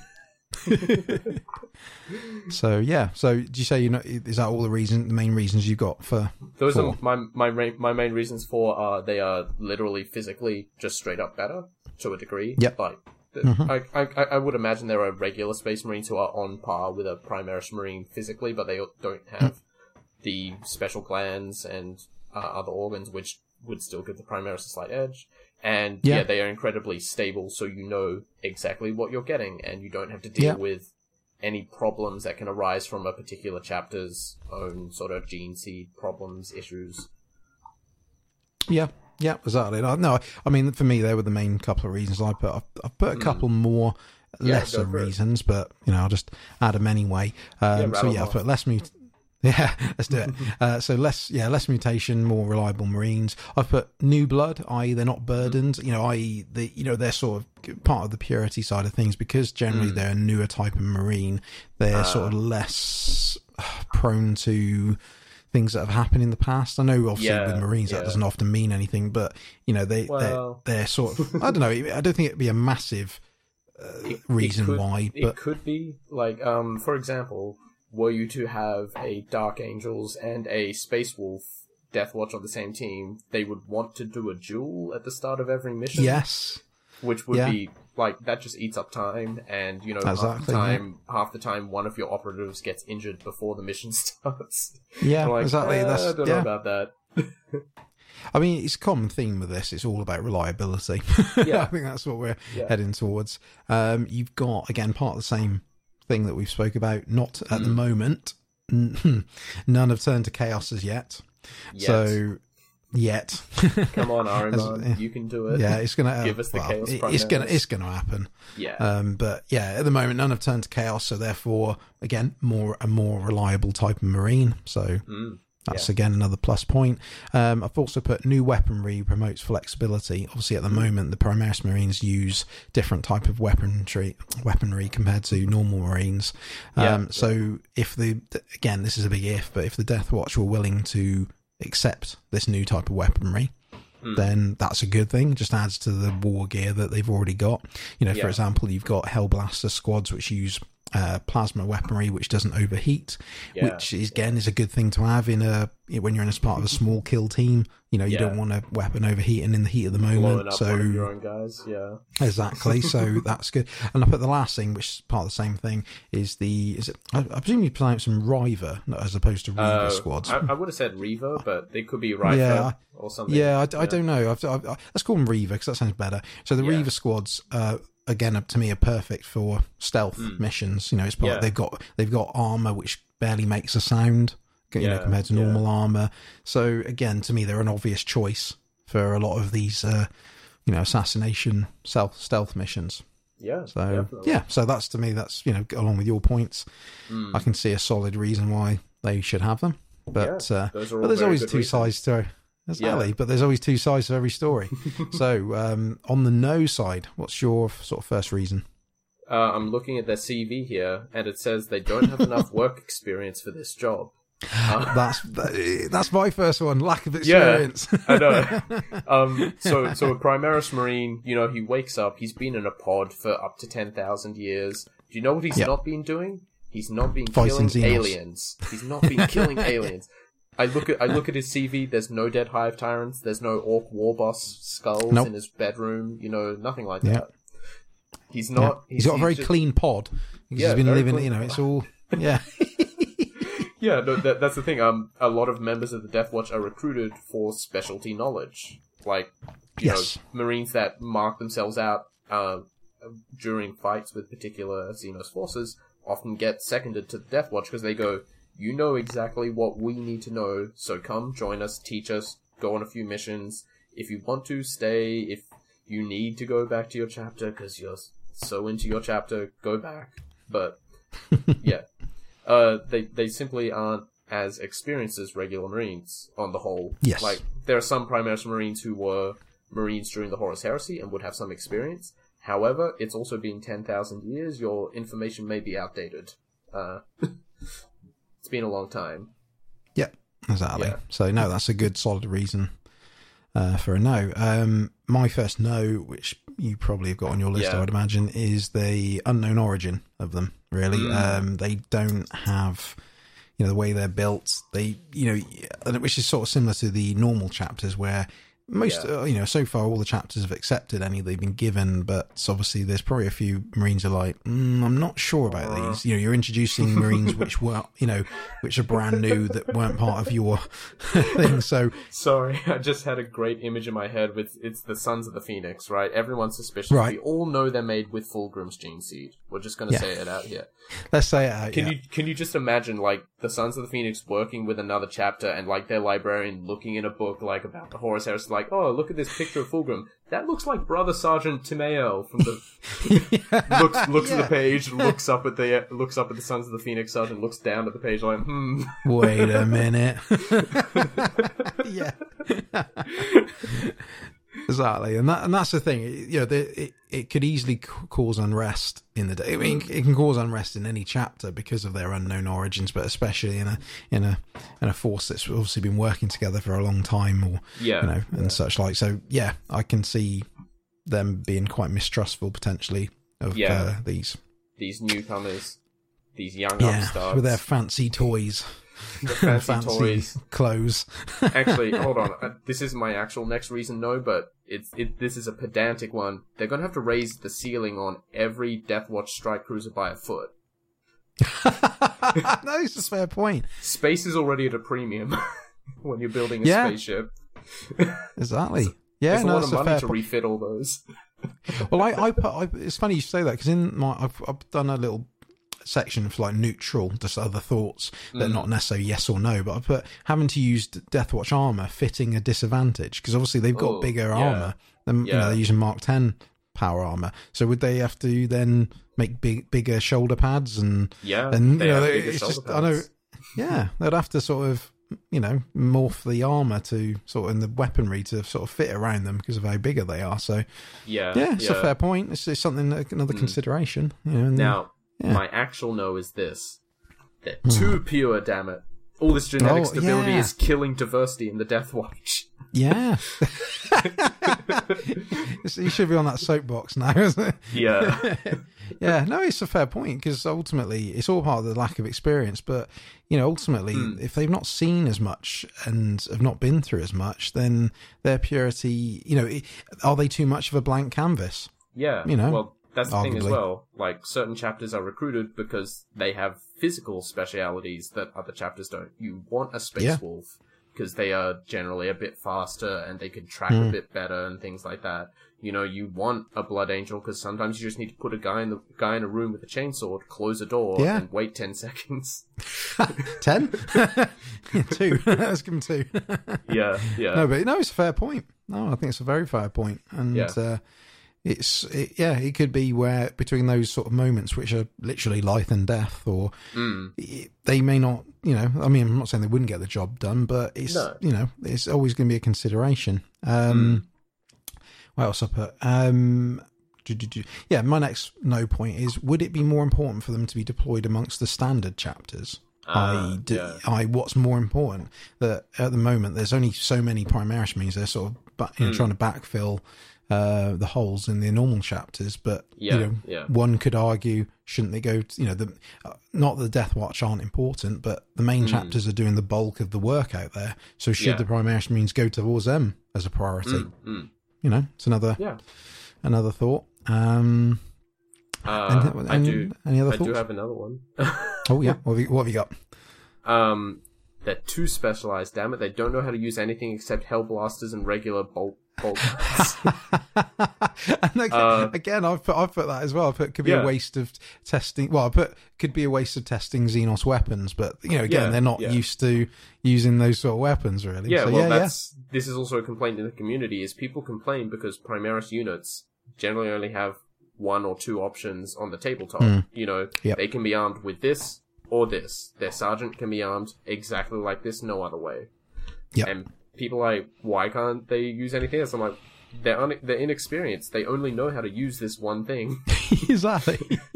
Even if it is efficient, it does. Yeah. Have you ever it- seen a Primaris with a heavy bolter? I haven't. No, exactly, exactly. It's it, yeah, no. It's funny because it's now leaning me towards which way I want to go with it. So, Yeah. well, that's that's the nature of a debate. yeah, exactly. It's um, yeah. I mean, do you have any more no reasons? I Um, think that's pretty much most of mine. uh, I mean, expenses on black paint because you can't. The, the Death the Death Watch yeah, obviously doesn't have Yeah. their own suits of Mark Ten armor, so the Primaris have to bring their own Mark Ten armor over, and then you're spending money on paint. just think, we're just thinking of the costs. Well, you know, you time. know how much a single can of Chaos Black spray costs. exactly. How much do you Oh, need to imagine how cover much they a- an on a eight-foot marine. Yeah, Yeah. exactly. God, I to think. cool. Okay. Um, Yeah. yeah, so I think that's sort of most of the reasons, which, let's be honest, it's Mm. played out how I thought it would, where we got Yeah. similar reasons. Um, so, what what's your overall thought? Is is it yes or no? Would you My say? overall thought is yes, they could have Primaris Marines, but they should not until those Primaris Oh. Marines get 10 more years of work experience in the relevant yeah, yeah. um, I would, without sounding boring, I would agree with you on that. I think that's how I Yeah. I've throughout this when I was doing my notes for this, I've I've leaned Hmm. towards yes because I think realistically they're going to offer more Oh, yeah. than they are going to take away. But Yeah. I think with the caveat that when they've they've they've been around longer, so they so we Yeah. can prove that a that a they're not going to turn or you know the because again because they're still new that make Mm. sure nothing weird's going to happen. But b also that they get the experience they're going to need to be part of it. But I Yeah. don't see why eventually long term they can't be part of it. There's just no Oh. reason why not. I'd say. yeah, no. Once it, Look, I'm going to do some Primaris up. At least one of them's going to have a Deathwatch shoulder pad. Absolutely. Just as a shout out to you. so yeah, so here on Realm and, Ru- and Ruin, we've uh, concluded that uh, yeah, you need they need uh, Primaris Marines, but not yet. Not yet. in the future. Another So, another hundred years of war, and then Yes. you can go play with the We'll then we'll let them. awesome. No, that was cool. I enjoyed that. So yeah, so Excellent. that's um, our our little uh, discussion. Um, so yeah, I think that's going to be it for this first main episode. I think we've uh, we've spoken enough. yeah, it's gone yeah. on a bit longer than we thought, but that's a good thing because there's been plenty to talk about. Um, so we'll just wrap up with a bit of admin and, and such Mm. like. Um, so yeah, so thanks for very much for listening to this episode. Um, like I said we're going to try and get the um, our episodes out every about every two weeks, sort of fortnightly, really, because just because Mm. Yeah. it will give us time to because of other commitments and and obviously having stuff to talk about. Um, but like I said, every episode will generally have this sort of format where we'll do what you know what we've been working on, anything in the news. We'll have we'll talk about something that's just recently come out, like in this case it was the malign Portents, but obviously realistically, Mm. probably next episode I imagine we'll be talking about the daughters of Khaine in more Daughters detail. Khaine. Uh, yes, um, murder elves, um, and then and then we'll finish with a discussion point like we did with this uh, Deathwatch. Primaris Marines uh, Mm. conversation. Um, so yeah, off the back of that, um, if you have any ideas or any suggestions you'd like us to talk about, we have had a few Mm. suggestions already from people, which is fantastic. Um, best ways of doing it is talking to us on Twitter, which is Mhm, at Realm and Ruin. Um, or you've got our Facebook, which is facebook.com slash realm and ruin. Um, I must admit, I need to give a bit more love to our Facebook page. It's a bit lacking at the moment, but that's probably that's probably because we we uh, inhabit Twitter more than Facebook. Yeah. Uh, or the other main way you can do it is if you go to realmandruin.com, our website, go to the contact page where you can leave a message and just say, look, you know, have you thought about covering this? I would like to see this. Or if Mm, you've got any yeah. feedback, it's always welcome to hear it. Um, Yeah. Talking Did we have any feedback. other feedback? Yeah. um, yeah, n- not directly. It, like I said, we had, we had that feedback from Andrew at the start um, that Mm. I mentioned, um, and we've, like I said, we've had a few suggestions, which you know for for future episodes. But Yeah. we'll we'll we'll wait for those when we've uh, decided what we're going to do on, on on those episodes. Um, and obviously, talking about feedback, uh, if you are happy to, if you'd like to give us a review on iTunes, uh, just find us under Realm and Ruin on there. That would be fantastic. It just promotes the website, or even if you're just able to retweet us um, Mm. or anything like that. Just you know, just anyone that you feel may be interested in what we talk about. Um, it'd be fantastic because you know the more people we get to listen, the more ideas we get given, the more we can talk about. And we can get a nice little community going here, hopefully. Um, Yeah. Yeah. um, and talking of things like Twitter, where can people find you, Cameron? Uh, you can find me on Twitter at night underscore twitten. Uh, that's night without a K. Uh, it's a joke about how Australians are always online at times that Americans consider the night. Uh, uh, yeah. Uh, drop me a message. Just randomly start adding me. You know, I'm I'm always happy to talk uh, to people, especially if it's talking hobby. Because Absolutely, absolutely. Um, and like like Cameron, I frequent uh, Twitter a lot as well, which is and you can find me on at Ninja Badger Seven, the number seven. Again, same. Like to talk, throw suggestions, hobby pictures, Mm. That'd be all appreciated. Um, Yes. so yeah, that's been the first episode. Uh, thank you very much for listening, and this has been uh, Realm and Ruin. Thank you very much. Thank you.